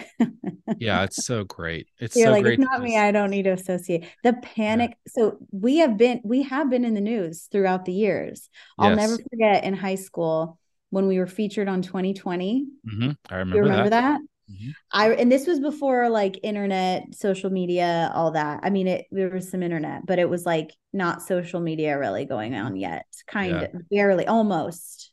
uh-huh And so this was all news and everything. So this was a 2020, it was like a legit channel featuring us. And um they were in LA, so they featured the behind the scenes um footage of them doing a Bible study, like a sin Yep, study. Oh, they picked the sin study too. That was a rough one. So um oh the sins oh my gosh the constant talking about sins and weird sins that no one was committing like bestiality the amount of times i was told as a 12 year old about bestiality i thought it was rampant among my elementary school like is this a thing that i need to be careful about? right. I cannot hear someone else's dad that I know that I go play at their house talk about bestiality. Okay. So, Yeah. anyway, so they featured him on 2020, and this was like people we knew in LA that were in the behind the scenes like footage Yeah. and stuff. And I remember going to school the next day, terrified, just dying of dread that all my everyone would have watched it and now they're gonna they know it's me Yeah. nobody cared none of my no high school kid nobody watched cared it yeah their parents probably did Mhm. but I remember going, I remember as a young person, like waiting to hear what Kip would say. And whatever he said was was how we were going to feel okay about it and how we were going to make peace with it. Mhm. And um and he was truly like a source of leadership and direction. Mhm. And everything he said was the most spiritual interpretation of it. And I believe that growing up, he was the end all decision maker. And Mm-hmm. um, I don't know. That's what you're trained to think of him as. But what's Yeah, really I- now is being a grown up. And that was a kid saying, and I was a kid, like a Mm-hmm. young person. So you really do idolize people. And now as a grown up, I'm like, he's just a guy. He's a dad. And I Mm-hmm. did got I did get to see him as a dad a lot. And he's really he was a really sweet, dorky dad. Um, Nice. well, I don't know how he was to his kids, actually. I can't speak to that, but I do know that he was very dad-like to me at times hmm it, and was super sweet. And so it's weird. I like saw the human side, and then I know there's a very different uh, you know, leader of a movement side that has done a lot of damage. So it's really hard. I'm not defending him, but I also got to see the other side. But I think the thing that if anyone's struggling with like the control, everyone's just a human. They're just a person. They are not, they don't have as much power as as you felt like they did. So you're safe now. Like that's kind of what I would want to tell my younger self is like it feels like they have all this power and they're in control, but they actually don't. And like you're okay. yeah there's there's a couple a couple things i wanted to say that i i have a vivid memory of getting into the car after Kip McKean came to visit and spoke at atlanta and Mhm. telling my dad that i wanted to be baptized by kip McKean. then you're then um, you're gonna go straight to heaven. You're gonna go straight yep from the i was like that was it to heaven. yeah Yeah. i was gonna do it um but i think what really i think the biggest saving grace for me was when i was able to sort of disassociate with the fact that like god was doing this and Mhm. that it was people that were doing this Yes. Yes. Because That I the think- biggest breakthrough in therapy that you can Mhm. have about this. because this. I started to think like you think like God, it's all God, this is all Christianity, this is all what the Bible is, and then like at some point, I'm just like, no, that's not what this was. This was just people Yeah. doing things that were great intentions in the beginning, but was not. I mean, it turned into something incredibly toxic because people like power and people well, like and something that gets that big and that powerful cannot possibly not have issues. Yeah. Anything, a little startup company that grows into something big will absolutely have Mhm. financial and controlling aspects of it. So, and a church will do that as well. So it's it's actually a pretty normal thing to grow into a, a problem. Yeah. But you know, sadly in that people are then abused by the problem, you know, and Mhm. and so it's a normal chain of events because nothing can can resist that level of how big this church was and the amount of money coming in there was no Mhm. way that it couldn't get to some people's heads but what you described as separating people from god i think that's probably the biggest thing you can the biggest work you can do coming out of this as a kingdom kid or as a member who was really like influenced and hurt by it because that was probably the biggest breakthrough. I remember verbalizing how upset and frustrated I was that I couldn't separate the people from God and I left all of it. Mhm. Um, for years like in Atlanta I didn't I couldn't pray, I couldn't read the Bible, I couldn't do anything. It was all it was I couldn't separate it. It wasn't until later that I tried to do work to do that. And even then you feel you feel sad that like your version of God maybe was a lie or not real. And then you have to make your peace with, then you have to re like define, you have to find God all over again. Mhm. And so um I remember want to. crying. I remember like crying one time because I was like, are what if what if I did and I wasn't going to church at all, nothing. I was like, what if I did really want to go to church? And I can't because I can't not hear the voice. I can't not hear the ICOC's version of church. Like Mhm. you could go into another church and completely criticize everything they're doing because the ICOC taught you that you were the only right way. So you could go into another church and Mhm. like think that they're doing it wrong. And still I find myself having these like reflex thoughts like that. I don't really believe those thoughts, but I have them. They they go through my head because Mhm. you're trained to think that way. And so I remember crying and just being like, what if I wanted to go to church and I I can't I, I feel like it was taken from me, just the ability to just be joyful and go because I I everything now has this whole voice over it. And I had to really Yeah. work on that too. Like anything you feel that is never going to end, it will. It will end. Like you'll you'll separate the voices and the voices will get a lot Mhm. quieter.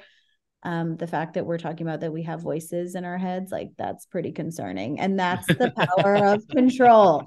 That's the controlling part. Yes. And so I think like you, it'll go away, but you, it's okay to admit that. It's okay to face it and and know that it they'll fade. Like the voices Mhm. will fade, and you can practice whatever you want to practice or not. And the vo- Mhm. and when you're not practicing, when you're not going to church, when you, those voices are pretty loud too. It's funny how yeah, they they never stop. I I um I had I don't know if this is a good thing or a bad thing, but I got thrust into contemporary Christian culture after I left the ICOC because of a job that I picked. And I Oh. got I got sent on it was a coffee company that I worked for that marketed specifically to churches Oh, um as like a coffee a coffee subscription thing Yeah. it's a long i mean it was it's pretty it was a pretty it's a great company great coffee cool coffee shop but like we would like i would i would help people set up their coffee ministries in the morning at all these like mega churches in atlanta um my like north that's like north big point gig. Like north point uh christian church where andy stanley is the leader uh they were a big uh supporter of us um passion Louie Giglio's church Okay, yeah I've heard of that. And I don't even, I'm not even in that scene and I've heard of that. Yeah, so we I I've been to a couple of theirs. I helped set up theirs. Then we like did their passion conferences. We set up we would set up coffee shops and like in there and like serve coffee to kids. And so then I would did another thing where I got to go to music Christian music festivals to help market this. So I would, I would go all over America, like serving That's coffee to. Christians at Christian music festivals. So then I see like Christians love their coffee. Oh They my do. gosh, it's They oh my gosh, coffee. they love it. It's it's the bars for Christians, coffee shops are. It is. Oh yeah. But like I got so instead of like like what you're saying, like I got to see that all churches are the same. A lot of churches are the same. Mhm. But Yeah. it's hard to still like I mean, I did the whole thing of like, yeah, this is why you're wrong. Oh my god, that's why you're wrong. Oh my gosh, Yes. you're You can analyze bad. whole service and I why it's bad. It's bad. Yeah. Sometimes my wife has to because there's a church that we we go to out here to kind of because we're both like we don't want to be the only one that teaches our kid, Mhm. right? And we want to have a, a foundation for him because I think it's easier for kids that have a foundation in something to sort of find their jumping off points Yeah. with Mhm. like spirituality than to like try to figure it out as an adult from Yeah. ground zero.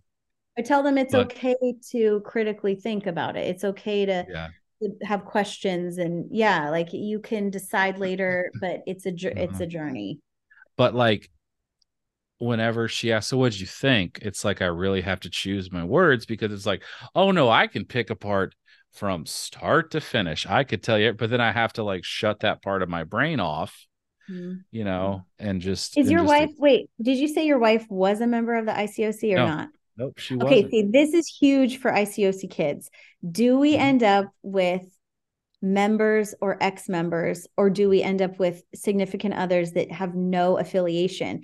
Because um, I know that a lot of people over the years will meet up again and Mhm. try with each other Mhm. from the ICOC because one, first of all, you can because you're grown and you can do what you want, and there's not going to be a team leader asking Yeah. you about your Uh-huh. purity. And second, because don't say purity no you don't have to answer about your purity to no one no more. yeah And Mhm. then uh, also, and then you realize that is a bad idea because you both are the same crazy and you're going to just perpetuate the ICOC crazy in your own household. yeah But maybe some people made it work as both ex members. That's fascinating. I'm so fascinated by the psychology of our, our like you said, same scars. Can Yeah. you make a life, or will you just create the ICOC in your own house because you both were I- trained the same? Or i have you examples for all of it in my life do you? Oh my gosh, yeah. Mhm. I want to know because the the non ICOC significant other is absolutely a source of comfort and a safe landing because they Maybe. validate you constantly. They validate you by saying that's weird and that's horrible that that happened, and you're like, "Thank you, I thought it was bad," and they're like, and they validate you. They also can't understand, and they sometimes are scared of you for the Mm. things you say and your reactions. So you just need a good yeah. ICOC friend. A Mhm. friend of mine, she went to a wedding. It was her family's friend's wedding. I forgot what wedding it was that she had to show up, but she'd been out for a long time. Mhm. And this was a full ICOC wedding. Oh gosh, we could have a whole podcast episode about the weddings alone in our church. Um, Oh, i'm going to speak on it when you're done but go ahead yeah. So she went to a wedding and she had her significant other with her. And the significant other was texting or sending, they were texting me and someone else that were really close to them. And we were trying to translate our friends' traumatic reactions to this wedding and explain to her significant other why she was acting the way she was acting. And because the person who never went to Oh the my ICOC was like, why is she having a panic attack right now? And we're like, this is why. This is just Actually, just ignore everything she says. So you need people in your life that are from the ICOC to translate your behavior to Yeah. your partner so that your partner cannot be totally scared of you and just wait till you're done being So- triggered. Oh, I'm so glad that you mentioned weddings because so um A, I'm really glad that my wife was not a member of this. I met my wife a month after I left. Wow, that was fast. Look at you. That was fast Yeah. of you. She I bet like they I- wouldn't I, bet they wouldn't even let you date your interest and then you leave and immediately meet a wife. yeah, it was it was the best because I think that if I mean you talk about like I, if I had stayed in Atlanta, not met my wife, I probably would have ended up with an ICOC person. There's comfort in that because there's there's comfort it's easy you know whatever and it would have been a Mhm. fine life Yeah, but but, I met my wife- been- yeah, we can. Yeah, well, i met her and my wife is the type of person that's all about healing and growth self-discovery Mhm. therapy all of that mhm. it was amazing she she has she is one of the she was a saving grace for me in so many ways so but i was living with a friend of mine that was still a part of the church that i'm still close with today. And he was getting married and then we would all hang out. They were still at the church and then she got close with his fiance. Mm-hmm. She was asked to be in the wedding and I Oh, was in the wedding as well. So here we are, this like weird couple. And like my friend is he, you know, he's he was in it, but it was different because like I mean, it's a long story. It has to do with like because as Atlanta, the church, like the umbrella of the ICOC faded, we all had the pocket churches, Yeah. you know, and where my parents landed and these people it was it was a great church, whatever. Don't Anyway, get don't you get kind of jealous of people that got to have life experiences without the control that we had? God, Like, don't just you get a little bit jealous that people get to just live their lives now and also have a great church experience? Like, how dare you? I know. Screw you guys. That is pain. That's hurt right there. Okay, so you got to be in an ICOC wedding as a fall away with a non-disciple wife. Look at you Yeah. guys. Oh we yes. and so and then here's what here's what was so funny about it because that wasn't the first wedding that she had gone to that was a like ICOC wedding because my best friend got married and then we I was in his wedding and then my wife came uh and then there was another one that I was friends with so she was kind of used to this we were in it right but you would go to these like showers and they would always have the sharing session Oh, the sharing. Oh God, you did not And- the sharing.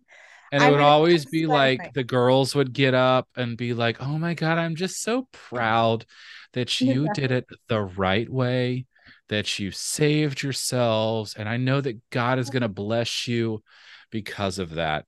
And then I'm sitting here thinking, and my, I know my wife has thought about. She was like, "God, this sucks," because I mean, we didn't save ourselves today, and here we are at a wedding sorry but anyway it's just so like what the what in the world? I feel Like- like, you should have been there with your wife as as support to walk her like okay they're going to do some sharing right now and I need you just to not really take to heart. Just ignore it. Just ignore everything you're about to hear. Like i guess i just didn't know. People. i i had forgotten or i just had blocked it out or something but it was it was hilarious. It was hilarious. And also incredibly like like i was laughing about it and also like oh my god this sucks Yeah. you know to be like not a part of this and listen to all these people be like no our way was the right way and i'm like why is your way the right way anymore because we have a great relationship Yeah. That's You know, very telling to your little ICOC brain is when you have some great relationships that maybe aren't the cookie cutter versions of what you were told. And you're like, wait, why is this working though? And then you do your critical thinking and then you're like, Mhm. well, maybe I can make my own decisions. You know, that's pretty, that's Yeah. pretty profound for us, I Kingdom kids. i do need to say that at our our rehearsal after our rehearsal uh we all came back to our house and uh we did have a sharing session you did personally? We did, but it wasn't like that. It was just like because I think so. There's things that I take from the ICOC. For example, like voicing your gratitude publicly to people is a very powerful thing. That is very so, and and it's done in more ways than just yeah, you can do a toast. Yeah. You can do that so is that, very very encouraging. Yes. And yes. that's what I wanted for us because we yeah. had really close friends and I wanted to have a time for all of us to talk about that. I didn't want to sit here and talk about how like the fact that we had a purity pillow between us the whole time and we've we've only held hands. Hearing that at the shower, stop.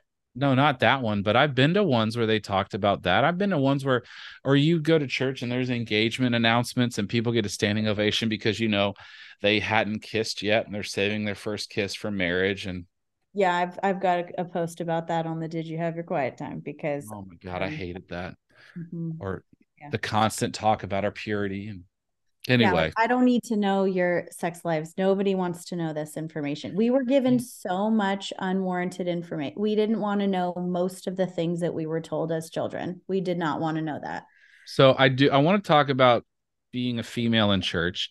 This is oh. kind of my lead in because we can start with purity because I'm just going to because like as guys, we would get in circles and talk about our purity. And you would mm-hmm. have to talk about that publicly in a group. Did you have to talk about that as girls? I mean, was it the same? I don't know. Like it's yeah, it, it was nuts. Okay. This is a whole yeah. I, I or was it all about the clothes that you wore? I don't know. Both, both. Okay. Mm-hmm. Can this be the part where we pause it? So yeah, I can like for one second, and then you can edit it out. yeah. And we're back. Okay. 40 minutes later. all right. So before drop all the names in the breaks. I okay. know. He so asked me we... what it was like to be a woman in the church. And yes. oh, do you have another three hours? Because yeah. that's I was gonna I was thinking about this a lot before this started, is that the things the the things I've laughed the hardest about, like mm-hmm. cry mm-hmm. laughing, silent laughing, are the um, rebukes and accusations made towards women about our clothes, about our intentions, about our bodies. But those were the deepest wounds of the church. Mm-hmm.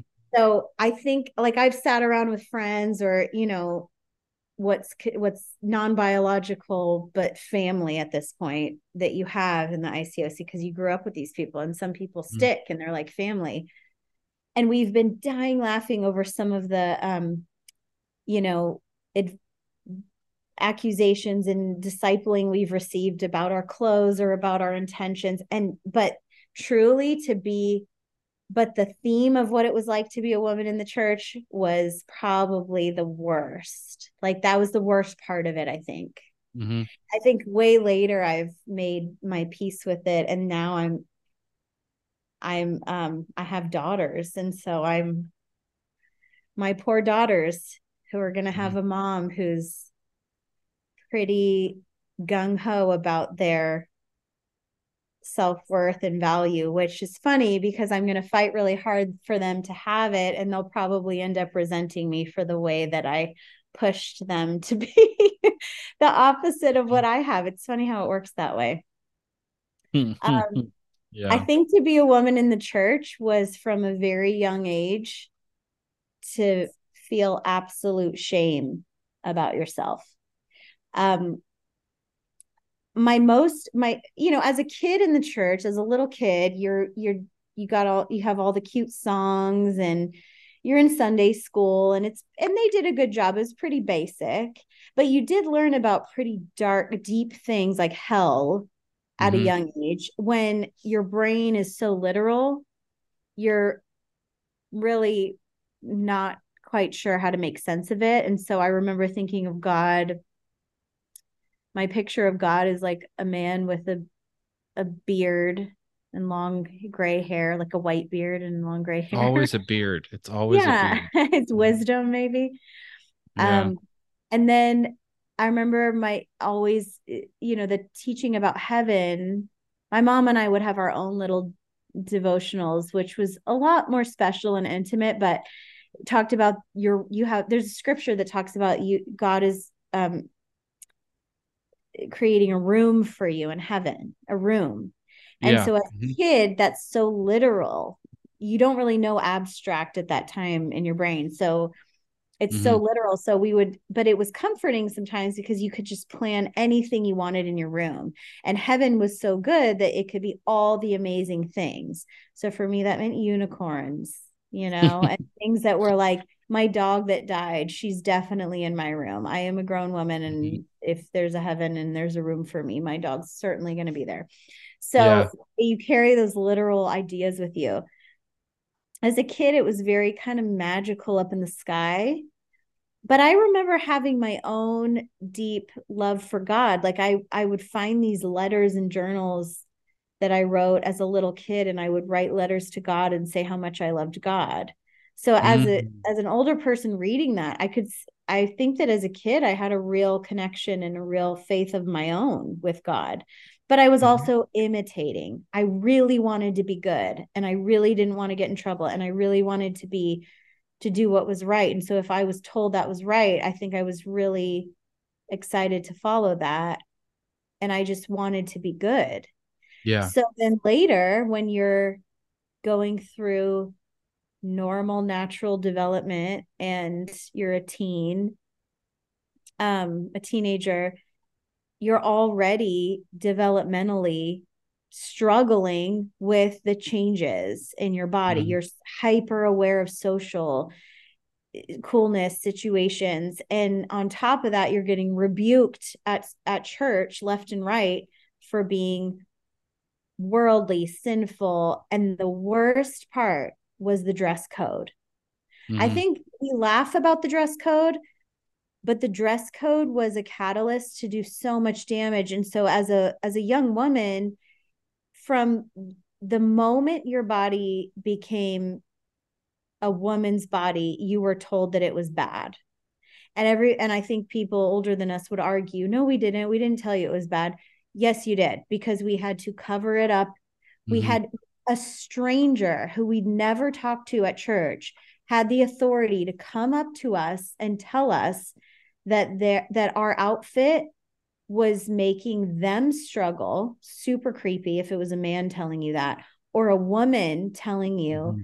that your outfit was making grown men struggle so you were taught they i don't i don't know if they understood that what they were grooming us was to under to think that our bodies were responsible our underage bodies were mm. responsible mm. for making grown dads and older men feel sexually turned on. And that was our responsibility. And that is 100% what the ICOC did.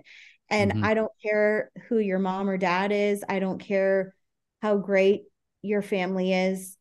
If somebody discipled you on your dress, on what you were wearing, that mm-hmm. is what they were doing and i i'm very angry about that and i think i will not worry about people's feelings about that part of it because that was really really terrible to do mm-hmm. to young women to make and and mind you most of the people they were discipling were already hyper conscious of being conservative because if you were raised in it you already knew you're not even allowed to wear a two piece bathing suit. You're not even allowed to wear shorts that were super short. You were already hyper aware of your body and hiding it, hiding it. Mm-hmm. I'm, I'm, not exaggerating, yeah. literally hiding your body. So if you showed up to church already trying to hide your body and then you would still get discipled, that was just your own body that was wrong at that point because you couldn't you would you couldn't you would just have to wear like a paper bag mm-hmm. i think the women that had more bo- that had body that had were attractive got mm-hmm. really really picked on um i moved from i grew up mostly in california so i was around a lot of the epicenter of kip and the main if there was a new rule or a new standard in the church it usually stemmed first from where he was and then it got trickled into the other churches as the new standard so usually those standards started in the young ministries with teenagers and college students and there were things like you can't go to your own prom. You can't go to your school prom anymore. The church now provides a prom and you can't go to your own prom because that's too much of a struggle and there's too much sin there. So you shouldn't participate in it. So I don't know about Atlanta, but in LA, it got to a point where we were not allowed to go to our proms. Now, as we, a true as a true kingdom kid, I uh-huh. manipulated the system and ended up going to my prom with five other disciple teenagers. And we went and we had a great time. And guess what? Nobody got pregnant. Nobody did drugs. Surprise, surprise. Um, but and and I got in trouble because I manipulated the system to get the okay because you had to get advice, yeah. but mm-hmm. advice meant permission and I did a thing. Eh, I don't know if you're a kingdom kid, you know how it works. You just do, you just figure out who to ask, who says yes, and then you're like, I got advice, and then and then you're already bought the ticket, so there's no going back now. And then everybody got to go to prom, and I will never apologize for that manipulation skill. Yeah, I got lucky. I got lucky because I quit after the after I couldn't after I couldn't cry at the cross study, I realized that I was really tired of trying to be a disciple. So I quit my right before my senior year. So I got to go to my I went to my prom, whatever, and um it was fine. But uh it's just yeah. I, not that big a deal. I mean, there were, you know, I had I had my own fun, but mm-hmm. uh yeah, I I remember like I was a teen. I remember being a teen worker, and we did a lock in after prom. I remember like uh, kids would come. Kids came after prom to someone's house, and we did like an overnight hangout mm-hmm. kind of thing. And I know that I hear of I hear of like other proms in certain churches, but yeah, that that was a th- that's that's unfortunate. Yeah, the LA church got pretty strict and they started, well, they also started spending a lot of money and providing this mm. true, like huge prom, like even better than the high school proms, just really extravagant. And so it was amazing and it was really fun. But to then put the rule that you couldn't go to your school prom because we gave you this is so weird. And, um, mm-hmm. you know, I went anyway, but there was just so much like rebuking before things actually happened and so much shaming yeah. your body and and what you're going to make other people do and then so you actually went into your adult life thinking that you really taking responsibility for everyone else's actions and learning way later in life that you actually are not responsible for another person's choices and reactions. And I think that's a really devastating thing to send young people into mm-hmm. the world not having that skill. And we, yeah. a lot of us had some pretty, probably bad experiences because we didn't know enough. We didn't realize that we were not actually responsible for other people's actions or decisions because we were told that we were.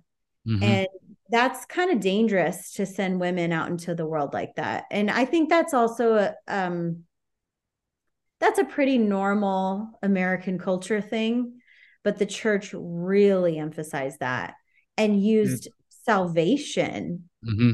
as a catalyst for that, which is so wrong, so wrong, you know. And I think what's so crazy is that Jesus, in the Bible at least, he every time he encountered a woman, he actually defended her mm-hmm. and lifted her up. And the church kind of copied that the Pharisees like attacking her and blaming her. And they didn't even maybe realize they were doing that, or they did because some of the, I mean, how many times did you hear that one of the evangelists has a problem and now has to step down because he's been on his computer too much like and yet the women are responsible for men's sin you know i think it's just really messed up how young women were yeah. told to think about their bodies when they were literally just coming into their bodies. And everybody got weird. They they tried to accuse us of a lot of things that we couldn't even think of ourselves Mm-hmm. I have been, I had been, I was questioned, like we were questioned in devotionals. And I think the worst purity talks I ever had were on Hope Youth Corps trips. Well, these were mission mission trips to other countries where you're mm-hmm. working mm-hmm. with like orphans and you know poverty and you're building you know clinics and you're holding orphans and yet they would bring us together at the end of the day and have the most graphic hardcore purity devotionals so that we wouldn't just spend the whole trip hooking up. Like i'm sorry after i hold an aids baby in africa i'm not really feeling like hooking up with somebody. I think i'm just thinking about the orphans. It's like you know what really turns me on? Poverty and aids Yeah, exactly. you know what I'm gonna do right after this? I'm gonna yeah. make I'm gonna yeah, I'm gonna get yeah. down with let's go 12 year olds, some 14 year olds oh. on this trip. Like, no, I'm really worried about the AIDS orphans, is what I'm thinking about. And yet we would go straight from that to a hardcore purity devotional where these grown people in their 20s and sometimes 30s would mm-hmm. describe graphic like scenarios and mm-hmm. thoughts mm-hmm and disciple us not to do those things. And I'm I was literally sitting there looking up at the ceiling like what? I never even thought of that before. You just introduced that to me yourself. Yeah, thanks for putting that in my brain now. That's so never going to go away. Yeah, so the more they talked about purity and sex, the more we thought about it. Mm-hmm. Like we were just fine. We were just hanging out. And then everyone made it sexual. God, like, they did so hard. And I remember being on this this youth corps trip in Jamaica, and it's Jamaica, it's an island. So of course we had a beach day, and what did we have to do? Wear our shirts and wear our shorts. But the guys got to be shirtless with really suits on. Yeah, some of them got to. I think maybe they had a tank top. But mm-hmm. what happens to? So let me ask you this: What happens to a t-shirt when you get it wet? Oh, there's do? there are thousands of movies that yeah. show exactly yeah. what it's, happens. It's the essence of turn-ons, really, is a wet t-shirt. Yeah. Mm-hmm. Well, that's what they ended up doing for all of us was make us ashamed and scared and have to hide our bodies. And then they would dunk us. Then we'd have to go, then we go in the water and then have a wet t-shirt clinging to our whole body, emphasizing every single inch of it, which was horrifying to us. And I remember feeling just so exposed when I would have felt better with just a bathing suit on. Yeah, it like, over sexualizes everything. It did. And so you have no self esteem as a woman because you're basically trained to think that your body is bad. So then let's say you try to leave mm-hmm. and you don't leave with any sense of protection or self worth. You actually leave with low self esteem, which is really dangerous because then you go out into the world with really no sense of standards and mm-hmm. how to stand up for yourself in situations where you might actually really need to stand up for yourself. Um, and if you don't have worth, a feeling of worth about yourself or your body, why would you expect someone else to treat your body with respect mm-hmm. or worth? And so I think a lot of women in the ICOC who maybe left probably were in some pretty sticky situations. And yeah, we ha- and we had to learn that skill later when we sh- we should have been taught a lot more value about ourselves Man, I th- I think about like if I were to say to my wife, yeah, 13 year old girl, phew, she's looking pretty something in that outfit. Like she would be like, what the like she would be like yeah. you you need to leave there would be there would be a significant conversation that would not include my wife walking over yeah to that to that girl like and that's, that's where the, yeah that's where the church crossed over into some mm-hmm. alarming behaviors because women who were really in the system as well were perpetuating this shame like i got my most shameful rebukes yeah. from mm-hmm. women mm-hmm. not men mm-hmm and I don't know what their issue and they were older than me and they didn't grow up in the church. So they and I remember one of them just really I already knew. It's like I didn't have the words for it, but I probably understood more than I realized cuz I I just watched her and I could tell she had she had a lot of issues. So you mm-hmm. had like wounded people coming in and taking on the the lingo and the the cause and feeling really powerful when they passed it on when really what they were passing on was was just a messed up control and they didn't have any control and they got some maybe when they joined the church and they passed it on to the young people. So it was a cycle and uh, some personality like i said everyone we had a similar experience but everybody was their own personality and some of us were really crushed by that. Some people had power trips because of it. Some people maybe mm-hmm. managed to hold their own and got in trouble a lot for that. But um yeah women were mm-hmm. really were really put down and really shamed like to the max. Yeah it, it sucks. I even hate using the word suck but like for us like our role was to protect every, we were supposed to do everything in our power to woo you and protect you from all these you know ravenous men in the world mm. because you know we had to encourage the crap out of you so that you could fend off all of these suitors. But then we're feeling that. But then it's like if we if we were to quote unquote fall into the sin we could mm. probably say it was what you were wearing or what you were doing and then it's all your fault. Gosh i can't believe you're admitting that. Yes that's what would happen. I'm just I'm just trying to make sense of because that's kind of essentially what what we're what you're saying. And yeah. like we had it we had it hard in a sense, but in the in every situation we make out with we make out with with all the things and it and it's I'm not going to get on a podium or make myself anything. I just I mean that's just what it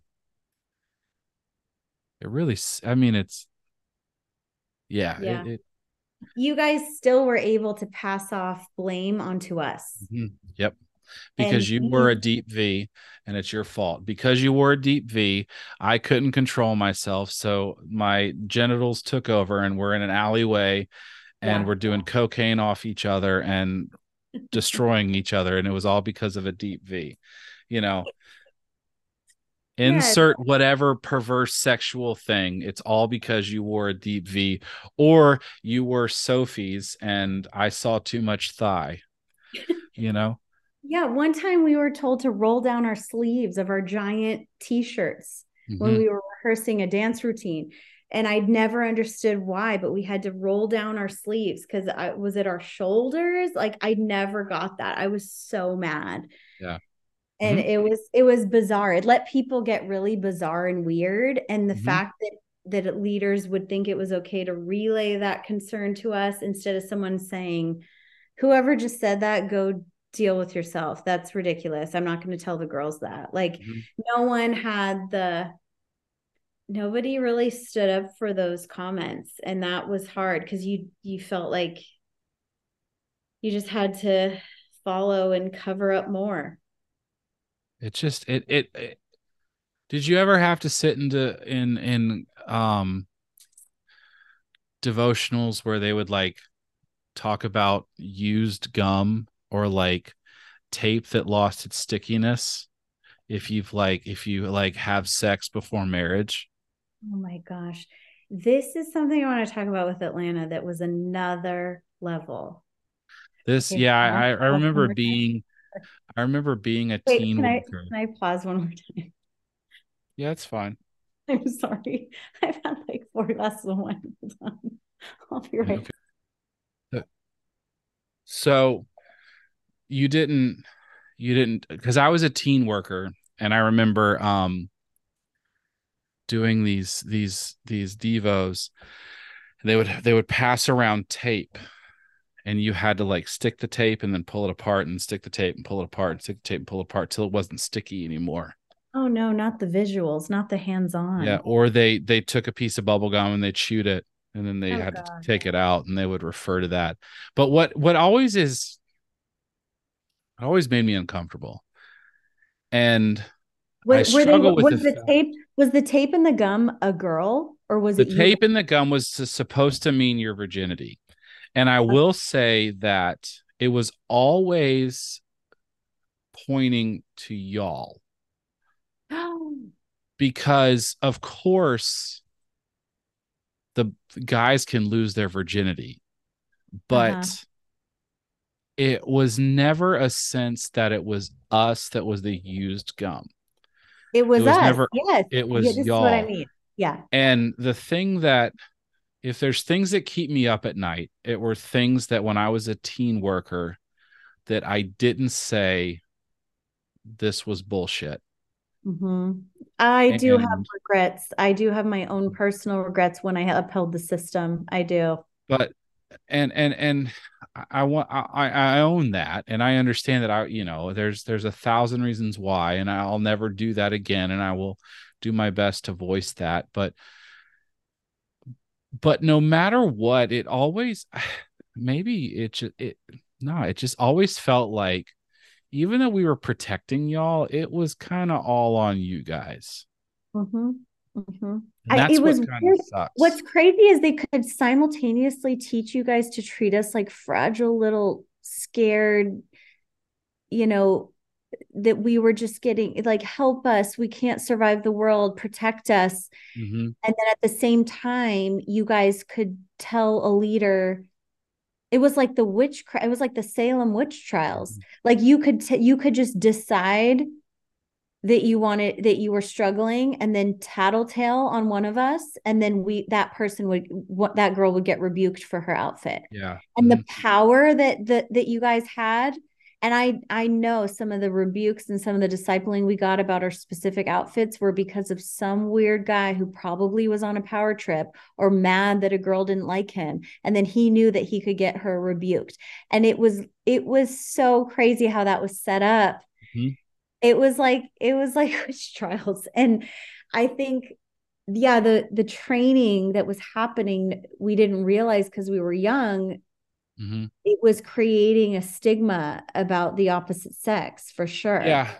Now and i will say that you got you had your shame on your body. We had our shame at the fact that we we just had i mean i had enough shame with regards to my own sort of what is sexuality? We have this thing here that mm-hmm. we don't seem to can't control you guys and were so, shamed for your body functioning the way it's supposed to function yeah and and, and like yeah. Eh, the first time i ever i ever did it was nothing but shame and mm-hmm. guilt and it was like we're carrying that mm-hmm. and we're all ca- like maybe this is what I'm saying about we're, we were just stirring this pot of trauma soup. All this shame. we were all the just trauma soup. We were stirring it. That's right. Everyone we had throwing it all in. sexual complex. You were so we was con sex was constantly being talked about. Mm-hmm. Like the fact that I had all to listen to so many about ministry kid friends' dads say the word masturbation at the pulpit on Sunday. If I had to hear one more of my friends' dads talk about masturbation, I would like kill me. It, you never would, had to sit in a group. You never had to sit in a group with 14 dudes where they all shared every time they jerked off that week. So also why we we were given so much information that we did not want or ask for. Every oh communion oh, sharing time so communion at our church wasn't just take the juice and the cracker and think about Jesus. It was somebody sharing their testimony in the most graphic way. I remember watching people literally shaking because they didn't they were so uncomfortable to be up there talking and speaking to strangers about their intimate sin. Mm-hmm. and and they were discipled to do it so they were kind of forced to do it. And they would tell us about all their sexual history. And i'm like how is this relevant to a sunday morning? I don't think they need to share this and i don't really want to know this. I'm 12 my mom gave me a ride to church and now i'm hearing about this woman's traumatic sexual experience i don't think she should be subjected to this shame right now like i remember yeah. feeling so mm-hmm. angry for the people up there who had to share one of my good friends in the teen and campus ministry was like crying while she was sharing. And it wasn't because she was convicted of her sin, quote, sin. She was being a literal normal person. It was because her family was in the audience and she was kind of forced to confess everything that she didn't really want to tell her parents. And I don't think you, she should have had to tell her parents that.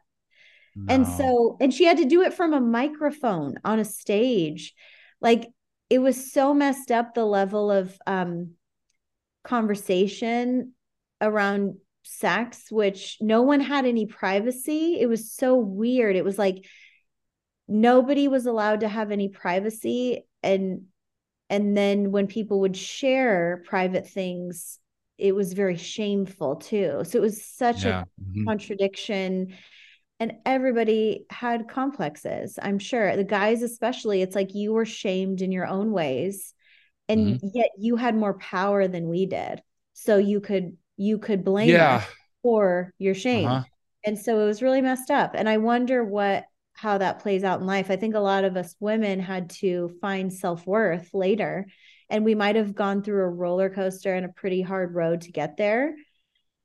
We have to find mm-hmm. self-worth you know and realize that our bodies are not bad. In fact god said in the bible when he made humans he literally the first thing he said was and it was good. They're good. That was like mm-hmm. the first assessment he had of us knowing full well that he made us to have sex that he made us mm-hmm. to reproduce. There were going to be more of us. And he wasn't like oh gosh he could have made us to not make any more if we weren't that good. But he the first thing he said about making humans if if you believe the creation story is mm-hmm. that he said we were good. We were inherently good. If you're made by god i'm i'm pretty sure you're good because that's cool that god made you so but never was that lesson learned let alone internalized we had to go find that somewhere else yeah we we needed we needed conversations about integrating all of this into our lives in mm-hmm. a way that is is healthy for us. Mm-hmm. And and I'll be honest, like I love the fact that I had to wear a shirt at the beach because I wasn't I didn't I wasn't super fit. So I was like, I mean, yeah, I'll put a shirt on. That's great. well, we were already um, going through the angst of of puberty, and we were, all, but, we were yeah. all so insecure to begin with. Mean, One time they had a teen event in LA. They had a teen event at a water park, Oh god. And yet we weren't allowed to wear bathing suits in front of each other. So why would you choose the water slide park as an event? And I remember being just horrified. I didn't want to be in a bathing suit in front of these people in the first place, let alone a shirt and shorts, which you're not even allowed to wear down the slides. So like some...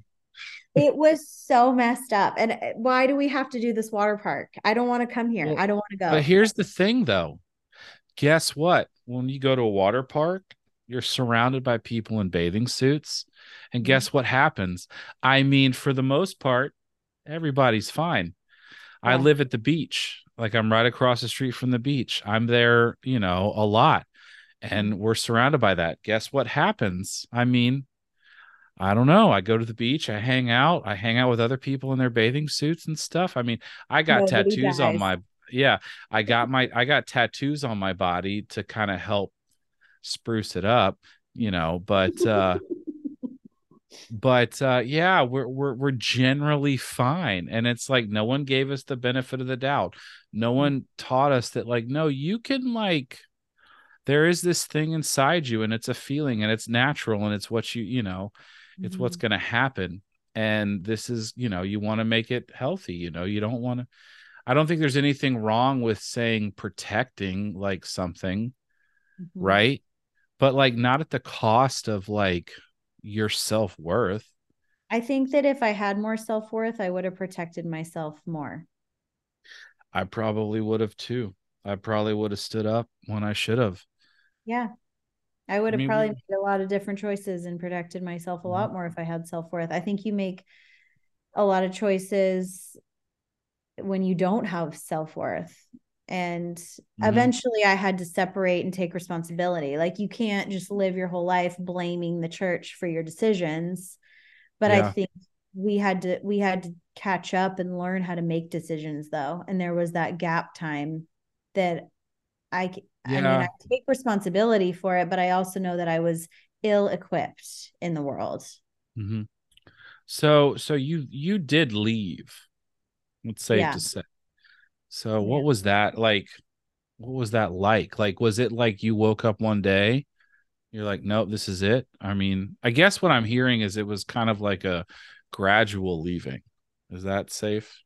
I would say that when my family moved to Atlanta and my parents were fired again, and then the the the letter came out describing putting into words the church the you know system of the church and how messed up it was. And then so we were finally allowed to have words and repeat the letter at least. We probably knew mm-hmm. all this stuff we just could never say it. Um, i started saying it. I started i started realizing i agreed and had that voice as well. And then i was also but it was like it i always described it as like a pendulum swinging. So mm-hmm. i swung really extreme and was like i'm leaving i'm doing everything i want to do uh, you know you're you're reacting basically mm-hmm. but when i but then there was so much shame and guilt i remember moving to georgia and what i what i didn't really know at the time was i was like truly depressed like my family without the structure of the church, my parents were sad. Like they were, the church was the glue that held a lot of families together, that held a lot mm-hmm. of relationships together. Seeing my parents kind of lost and restarting their life and not really knowing where they stood about church either, like that was really rocking my world because you're it's you're very disillusioned it's like your whole identity your whole community is kind of falling apart before your eyes and the age college and your early 20s are a, a, normal time to actually do to actually try to identify yourself and decide yeah. what you want but the way that it was mm-hmm. happening so devastatingly and dramatically was really hard so it was a normal time frame for me to do that but it was so like i had like nothing. I had no skills, no like understanding of anything else outside of the church. And so I think I was, I moved to Atlanta and went to church and was tied, tried to get tied in with everybody there. A lot of, a lot of it because I, some of the girls in my region were like kind of rebuking me like i'm going to make sure like almost like rebuking you to not be a fall away and leave and go to hell mm-hmm and so I just was in Atlanta and um, I, you also don't know how to have you don't have any friends you don't know anybody outside yeah. of the church so you're truly alone and you have to be brave enough to be absolutely alone and like start again i did have a really good friend from from california who wasn't in the church who came out to visit me and really liked atlanta too and so we had some fun and it kind of mm-hmm introduced me to like more people outside. I don't know. I got a job at a restaurant and just started meeting more people. I think it just, I started to build more outside of it, which let me transition out. But I lived with church girls who half of them we were going through that together and half of them were horrified to live with me. And i apologize. I apologize for putting them through that. They thought they were signing up for a disciple roommate and like surprise. Nope Erin's not. Sorry um sorry for all that. Anyway but um it was such an alternative time if you consider the structure of the church you had like people living with people kind of leaving, but a lot of people were leaving. A lot of people were mm-hmm. considering. I could tell that it was easier for me to just leave because it wasn't my home church. If I was in California, surrounded by the community, mm-hmm. I could, I knew that I would probably stay longer it would be so hard and complicated. But because I moved geographically across the country, nobody knew me, nobody cared about me or what I was doing. Mm-hmm. I and I it, and that wasn't an insult. That was like freedom. But I could tell that the girls I lived with, who that was their home church, it was very complicated. It was their parents' reputation. It was the it was everyone they've known their whole lives. And I I don't blame them for it taking longer or for them trying stuff out and then showing up to church on Sunday because they weren't quite ready to cut it off right away. And I did have to realize that if I was in my home church, I probably, there's so much like gossip and image involved in this system, you know? And I think I would have had a real a harder time leaving if I was still there in my home church. Yeah. I could kind of disappear into Atlanta because I was a new girl, so it didn't really matter mm-hmm. what I did. Um, yeah. and then yeah and so leaving but leaving i had a and there were some other things that happened which we talked about offline that mm. close people losing people some heartbreak and and so it was compounded and i remember this one person who was an ex icoc member who was super messed up and um a really messed up person but even they kind of read me and were like you are so angry. Why are you so angry? And I remember not even being offended, just being like checked, like, I don't know. And it was someone checked me and was like, You're mm-hmm. a really angry person. And I was for like a couple mm-hmm. years after I left. I think I was just like a pendulum swinging and just reacting and raging against the system that I was ra- that I was raised in. And then I had to kind of come to a balance. And I, I guess I would go back to that person that lost angry person and say like it's not all or nothing. You don't have to know it all now. You don't have to rebel from all of it now. Like balance is something that i think comes with time and understanding but it's such an important thing. Like it's not all or nothing. Our church taught one way or the other. And the most mm-hmm. powerful thing that we can learn is that to say i don't know in about faith or god is is actually the most freeing thing you can do. I've never felt more secure in my relationship with God or my belief by saying I don't really know all the I don't know. Yeah. And and that made me feel finally saved and at peace to just be. Whereas in the church, I was constantly going to hell. After being saved, it didn't make any sense. And I was constantly dep- like worried about my salvation when I was told I was saved. But then mm-hmm. you weren't treated like you were saved and you were convinced that you weren't saved all the time because of what you were doing. Whereas to really truly see your faith as a journey and it's not over till you die. Like you are on that journey till the last day of your life. And that's okay because we don't really know till it's over. Nobody really yeah. was there. No one was really there that you can mm-hmm. talk to and get a firsthand you know account. Like mm-hmm. your your faith is powerful but it's faith which means you can't actually physically see it. So you don't really know. Yeah. None of us do. I love that you said that. I really do because i always as i've left the church i like to th- uh, i just feel like our life is this giant conversation that's ongoing. Yeah, it is never like, ending. We're learning who we are as humans mm-hmm. in such different ways. Every, I mean, think about where we are as like people now and how different it was 10 years ago. Mm-hmm. And then like think about that like 10 years from then and mm-hmm. so like for us to just say this is how it is and this is how it's always going to be is is it's selling ourselves short, it's giving up, it's easy. It's it's it's toxic in the sense that it cuts us off at the knees, right? Mm-hmm. Mm-hmm. And and why should we argue about faith? Why should we argue about something that is essentially a mm-hmm. subjective experience? Mm-hmm. right why should we try to control someone else's experience mm-hmm.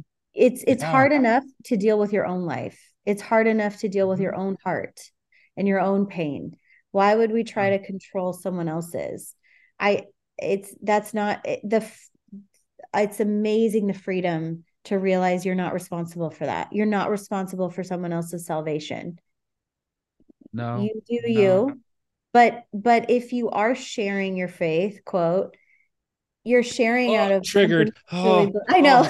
oh. Ah, sorry. you're Sorry. sharing your faith. That means something different now to me. And I am actually okay with yeah. it. Because before that was the worst thing ever. If someone said you need to share your faith, I would die inside. And it meant asking forcing someone to come to church with you. That's what yeah. that mm-hmm. meant. Come to yeah. church with me whereas now i'm like if i have faith uh, i'm more i'm more confident now to share what i believe than i was back then because you were forced to and i was so so embarrassed of what i was trying to put on my friends in school but yeah. now it's like if I have it, it's because I actually lived it and because I can back it up with my own belief. And no one else has to buy into that because they're living their own life. I think it's just, it's so wrong to think that our job is to is to guilt and control people because what's so crazy is that if if the whole bible led to jesus and jesus is it he would literally say something and then walk away and let people do whatever they wanted to do with that. He mm-hmm. never controlled anybody. And yet, our church decided that to be the most biblical, we had to be the most hardcore and controlling system ever. And it's, yeah. It's so not biblical. And I, the Bible is just one big journey and story. It's all mm-hmm. encompassing. Mm-hmm. It's, and the people that were lifted up were like, the weirdest, most messed up people ever. I'll never forget being a little kid in church and then preaching about Abraham, about ready to stab and kill and sacrifice his son Isaac mm-hmm. because God told him to. And then God at the last minute said, Stop, stop. I see that you have faith now. And then everybody would clap and be like, Amen. That's right, brother. And say all this stuff. And I was like sitting there, just like, I is I don't want my parents to ever do that. like terrified that like that would be their their calling to faith. Like that's not a good story. And then the stories of the no. women in the Old Testament and they'd be preaching about it and I'm like I don't understand why this is being praised. This guy sucks. Like the bi- biblical guys were really terrible sometimes and mm-hmm. praised and I'm like I don't know. I I think that the biggest favor we can do ourselves ourselves as ICOC kids is to is to know that we're allowed to say I don't know. We're allowed to say that and we're allowed to just keep going. You're not mm-hmm. done. You don't have to know it right now. You can know more. Mm-hmm. Every year you can know a little more. But you don't have to know it all and you can say I don't know. And I think I would say that as far as like a system that has been functioning for a long time that uplifts just a certain group of people. Shame on us if any of us deny and argue any other systems that uphold mm. Certain group of people. Like we should be the last we we should be the first people to admit if there's a system in our culture that has held power and upholded just a certain group because that's just the way it is.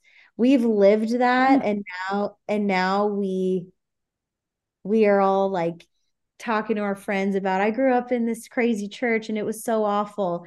And shame on us if we ever try to act shocked and appalled and deny that that's happening in any other way in our country because we damn girl say it i mean i just think we need to be no, real it's true yeah we you know? do if we saw it firsthand, we should not we should be able to recognize it and admit that it's mm-hmm. fully happening in other ways and maybe support those people that are trying to have mm-hmm. a voice because we as kingdom kids were trying to have a voice at one time too love it i do i love that you're saying that you know it's like oh because I mean, we know got, how it fe- we know how it feels. On some extent, we know how it feels. You know. And I think like our church, our ICOC movement was universal around the mm-hmm. world, mm-hmm. but your own hometown church was fully influenced by the region and the culture that that it was in because yeah. i was a west coast girl moving to atlanta and i saw the south and was like oh my god are you guys okay and i was hearing stories from these roommates and girls in the church in atlanta talking about things that they were told that i knew were from the church but they were very southern mm-hmm. very southern like they had to deal with generations of women um, teaching them how to be good wives and submissive women. And they were literally being pointed out as you need to be imitate her and be like her. And this physically by like a beautiful barbie girl that they were supposed to imitate. How? How was anyone going to imitate that also the race issue like in this you know and i'm not saying california didn't have that that's everywhere but yeah this- in the south it was very it's very much more defined and Yes, and a lot of that has to very much a do with yeah. I will speak to that because a lot of it has to do with generational stuff that has been set that um you know as far as like town lines and things like that and where people ended up Mhm. living and stuff like that but I will say that the church Yeah. didn't help it or the church didn't it, it fell didn't into it it didn't address it it it just sort of I saw it more when the letter came out and how people landed you Mhm. saw where people landed and i was like this is weird Yeah. because you're you're you're not doing what i you're doing what everyone else would have done but Mhm. we're not supposed to be the people that do that Mhm. you know like we're supposed to be the place that's different we're Mhm. supposed to be the place that unites we're supposed to be this place that is opposite of what Mhm. what the world is doing yeah and that was hard that was hard to see um because you you, you kind of get this I, I had this cynical view of things Mhm. after that because i mean we're just going to end up doing whatever we want to and so we're no Mhm. different Mhm. now that's that's been the hardest thing to let go of because there's Mhm. there's still there's a lot of it still going on you know so that's what's crazy is to know the church as a whole kind of fell apart but the individual churches survived and some of them are still functioning in a very similar way under Mhm. under that like stigmas and others are just kind of not. They're really changed or doing their own thing so it's really like a hit or miss when you go to the different ones but um i don't know i think we went from art like thinking of ourselves as the biggest movement so special and now it's like all these individual churches but then there are there is there's been two movements two other versions of our church since ours quote fell apart you know i Mhm. and kip is still going like he's still trying to do this thing and i think uh, for me the stages of leaving the church were interesting it was like rebel run away angry super combative no one's Mhm. going to tell me you have to have that but it was a very false um arrogance. It was a very false like courage because deep down i was i had zero self-esteem. I Mhm. was i had to basically run around in- in my mind convinced i was going to the pits of hell and just had to like be okay with that. It was so Yeah. devastating. I lost i had to lose all my acceptance and good. You just like had to go out accepting that you were not good. You were all bad. Yeah. Um and i think ever since i've been trying to probably prove to myself that i am good. Mhm. that's deep. That's a deep one. Um and then you go through phases if you go to therapy that really helps because then you get through some of the voices that tell you your self-worth and then you learn to realize that's someone else's voice that's not you. Uh, the Mhm. hardest i've ever cried was when a therapist asked me well what do you think of yourself that's a simple Mhm. normal question. The level of nervous breakdown i had from her asking me that question i literally scared my own therapist. Like she looked at me like oh my goodness because i was having such a nervous breakdown because i couldn't answer that question. So that was very telling where i was at at. least at least once a month i have to have a very specific talk with myself that i'm not a bad person. Mm, and not like like it, it's a visceral experience. Mhm, like mhm. i'll be sitting somewhere in my house or or somewhere and and, and i'm just like no. You're not a bad person. And and sometimes i call it the void. Mhm, the darkness comes in. Mhm, and sometimes it's like a 5 minute conversation and sometimes it's 2 hours mhm. and it takes all that I can to let go of that because that I mean if there's one thing that I learned from from the church was was that I'm a bad person. Yep. Even after you did all the right things and were saved and got Mhm. baptized, you were Mm-hmm. ultra extra bad. Yeah. And and I'm grateful that I've I'm grateful for the work I've done, grateful for the therapy, I'm grateful for the friends, I'm grateful for all of that because because really that's what gets you out of the victim mindset is is is doing the work yourself and and kind of taking ownership for you know your own happiness and your own stuff. Um but uh what do you think? Are we in a cult? Oh, yes, honey, we were.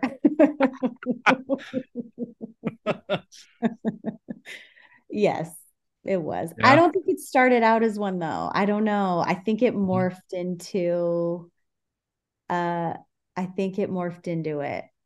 yeah I don't I think that maybe some of the personalities that started it were already Mhm. on that track. Yeah. But um I think it and even when it was at its height of money and control and the hugest it's it ever was, I think it was full of really genuine good people with a lot of faith and a lot of heart. And and it didn't it didn't destroy everything. It could Mhm. it, we're we're using if you can use the skills that you'd never asked for.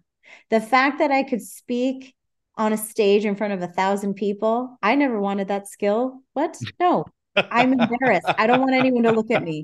The fact that I can get up there and speak on a microphone and then I can kill job interviews and then I can read someone's character in two seconds within meeting them and then I can leave. yeah Like, what are we doing? I want to know what are the ICOC kids doing? What are your jobs? The ones that got told, Where is your zeal? that just wanted to be in the background. I'm dying to know what your career is now. What have you, what do you do for a living? Because we were all rebuked in these ways and like what did you do with your life? I'm dying to know what jobs we picked. I because bet some people of us- became i bet some people became swimsuit designers.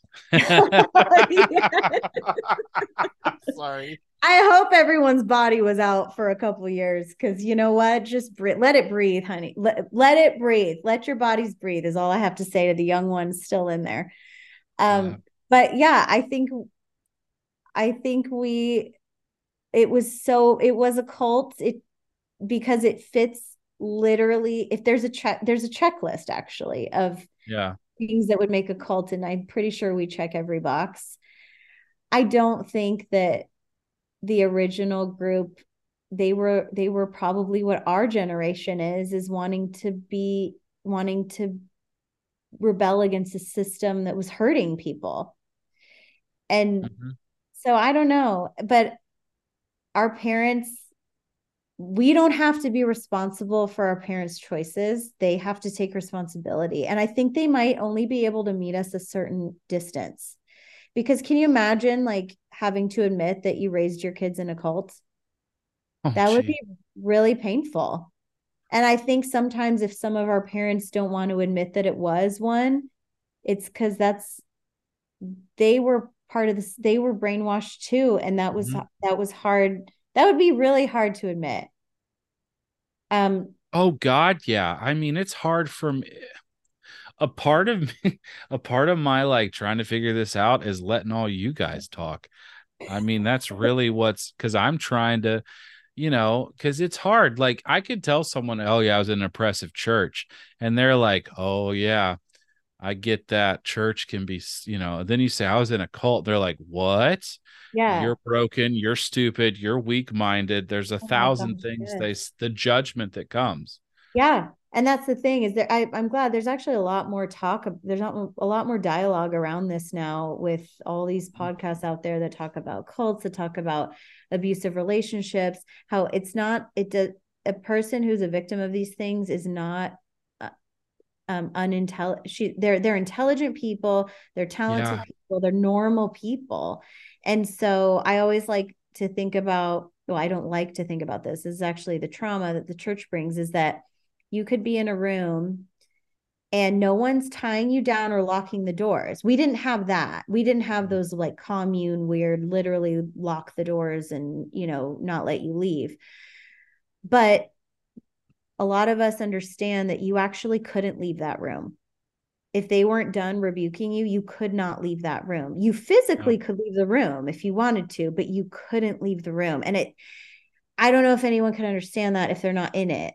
They they just like, well, why didn't you just leave churches? Like they people don't understand that you you couldn't. And that shows the level of control and the level of power that the system had because mm-hmm. we didn't have any ties on our wrists, we didn't have any locked doors, but we couldn't leave though. So that says a lot about what was trained you know mm-hmm. a lot about what so that's why i say yes it's a cult but it took me a while to actually say that and i remember the day i actually said it and truly acknowledged it in my heart and i had kind of a nervous breakdown and i'm and i'll say it again therapy mm-hmm. it was in therapy i don't think some of my family and and some generations in the church could say that they don't like that they get they get defensive mm-hmm. um and i and i don't blame them i understand and I even find myself being defensive of the good parts, but you can also be in a in a tough situation and still have good things out of it. Like like I said, use it use it for be powerful with it. All these skills no one asked for, go get that job, kill that interview, mm-hmm. speak in front of your corporate meeting like nothing when deep down you never wanted to be a public speaker in the first place, but you had to speak at all the teen events. So now you can. Like, I think we should just use these skills for good and yeah. then take the power from it and it's it's and maybe that was god i don't think that i mean this is my own personal faith about it but like it was really hard in some of my stages of leaving i was really mad at god because like how could you let that go on for so long how could you let people go through this and then some the lawsuits coming out like how could some how could some kids be that harmed in a situation where God was the basis of it? Like that's though that's so damaging. How could that? But I, I think yeah. what I I had to realize was like the world itself is broken. The the church falsely taught us that if you're a good disciple, nothing bad's going to happen to you. And that is absolutely wrong and a lie. Things happen because we live on this planet and we're yeah. humans. That whether you're a Christian or not, st- my brother had cancer and that was not because of a sin that was not because of his heart or how he was doing spiritually he just had it and whether we're a disciple or not things are going to happen and when and that's okay that's mm-hmm. okay that doesn't mean you did something wrong but it, it's shame on a system that would would teach us that god was punishing us or favoring us that's so messed up because the world is the world and you're going to have to navigate it either way. And so faith, I think, gives you hope to keep going. You know, it just helps you get through that one day or that one year.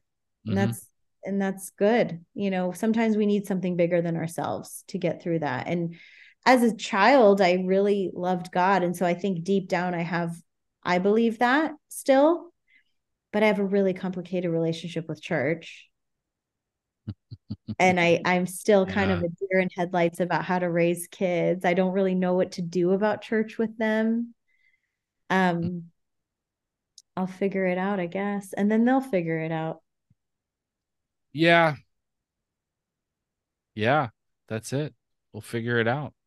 Well, you will be okay. Everyone's everyone's as as much as you were told you were not okay, like I I think the real thing that we can learn is that it's a journey and mm. you're okay if you're still participating in the journey. Don't give up. Yeah. Like you're still mm. participating in the journey and you're okay.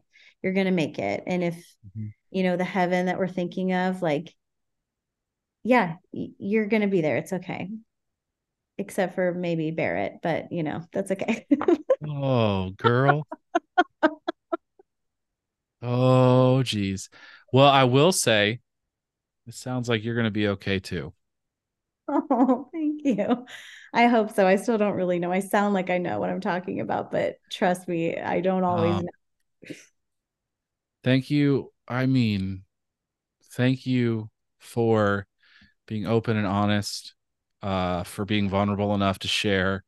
I know that this journey is tough and it's scary and it's it's it's everything that it mm-hmm. and thank you for uh letting me like take this and put it out to the world Um, thank you for yeah.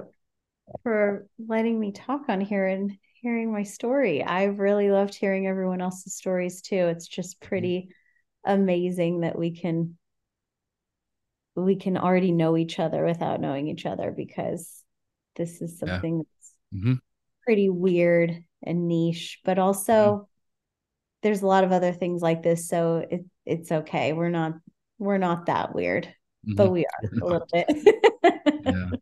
Well, um, yeah, this was amazing. This was awesome. Thank you. Um, if you guys were a member of the ICOC or the ICC or whatever the other one is and would like to share your story, I'd love to have you on. Come find me on Instagram at the Balanced Male Podcast. You can email me at balancedmalepcast at gmail.com. And until next time, guys, we'll see you.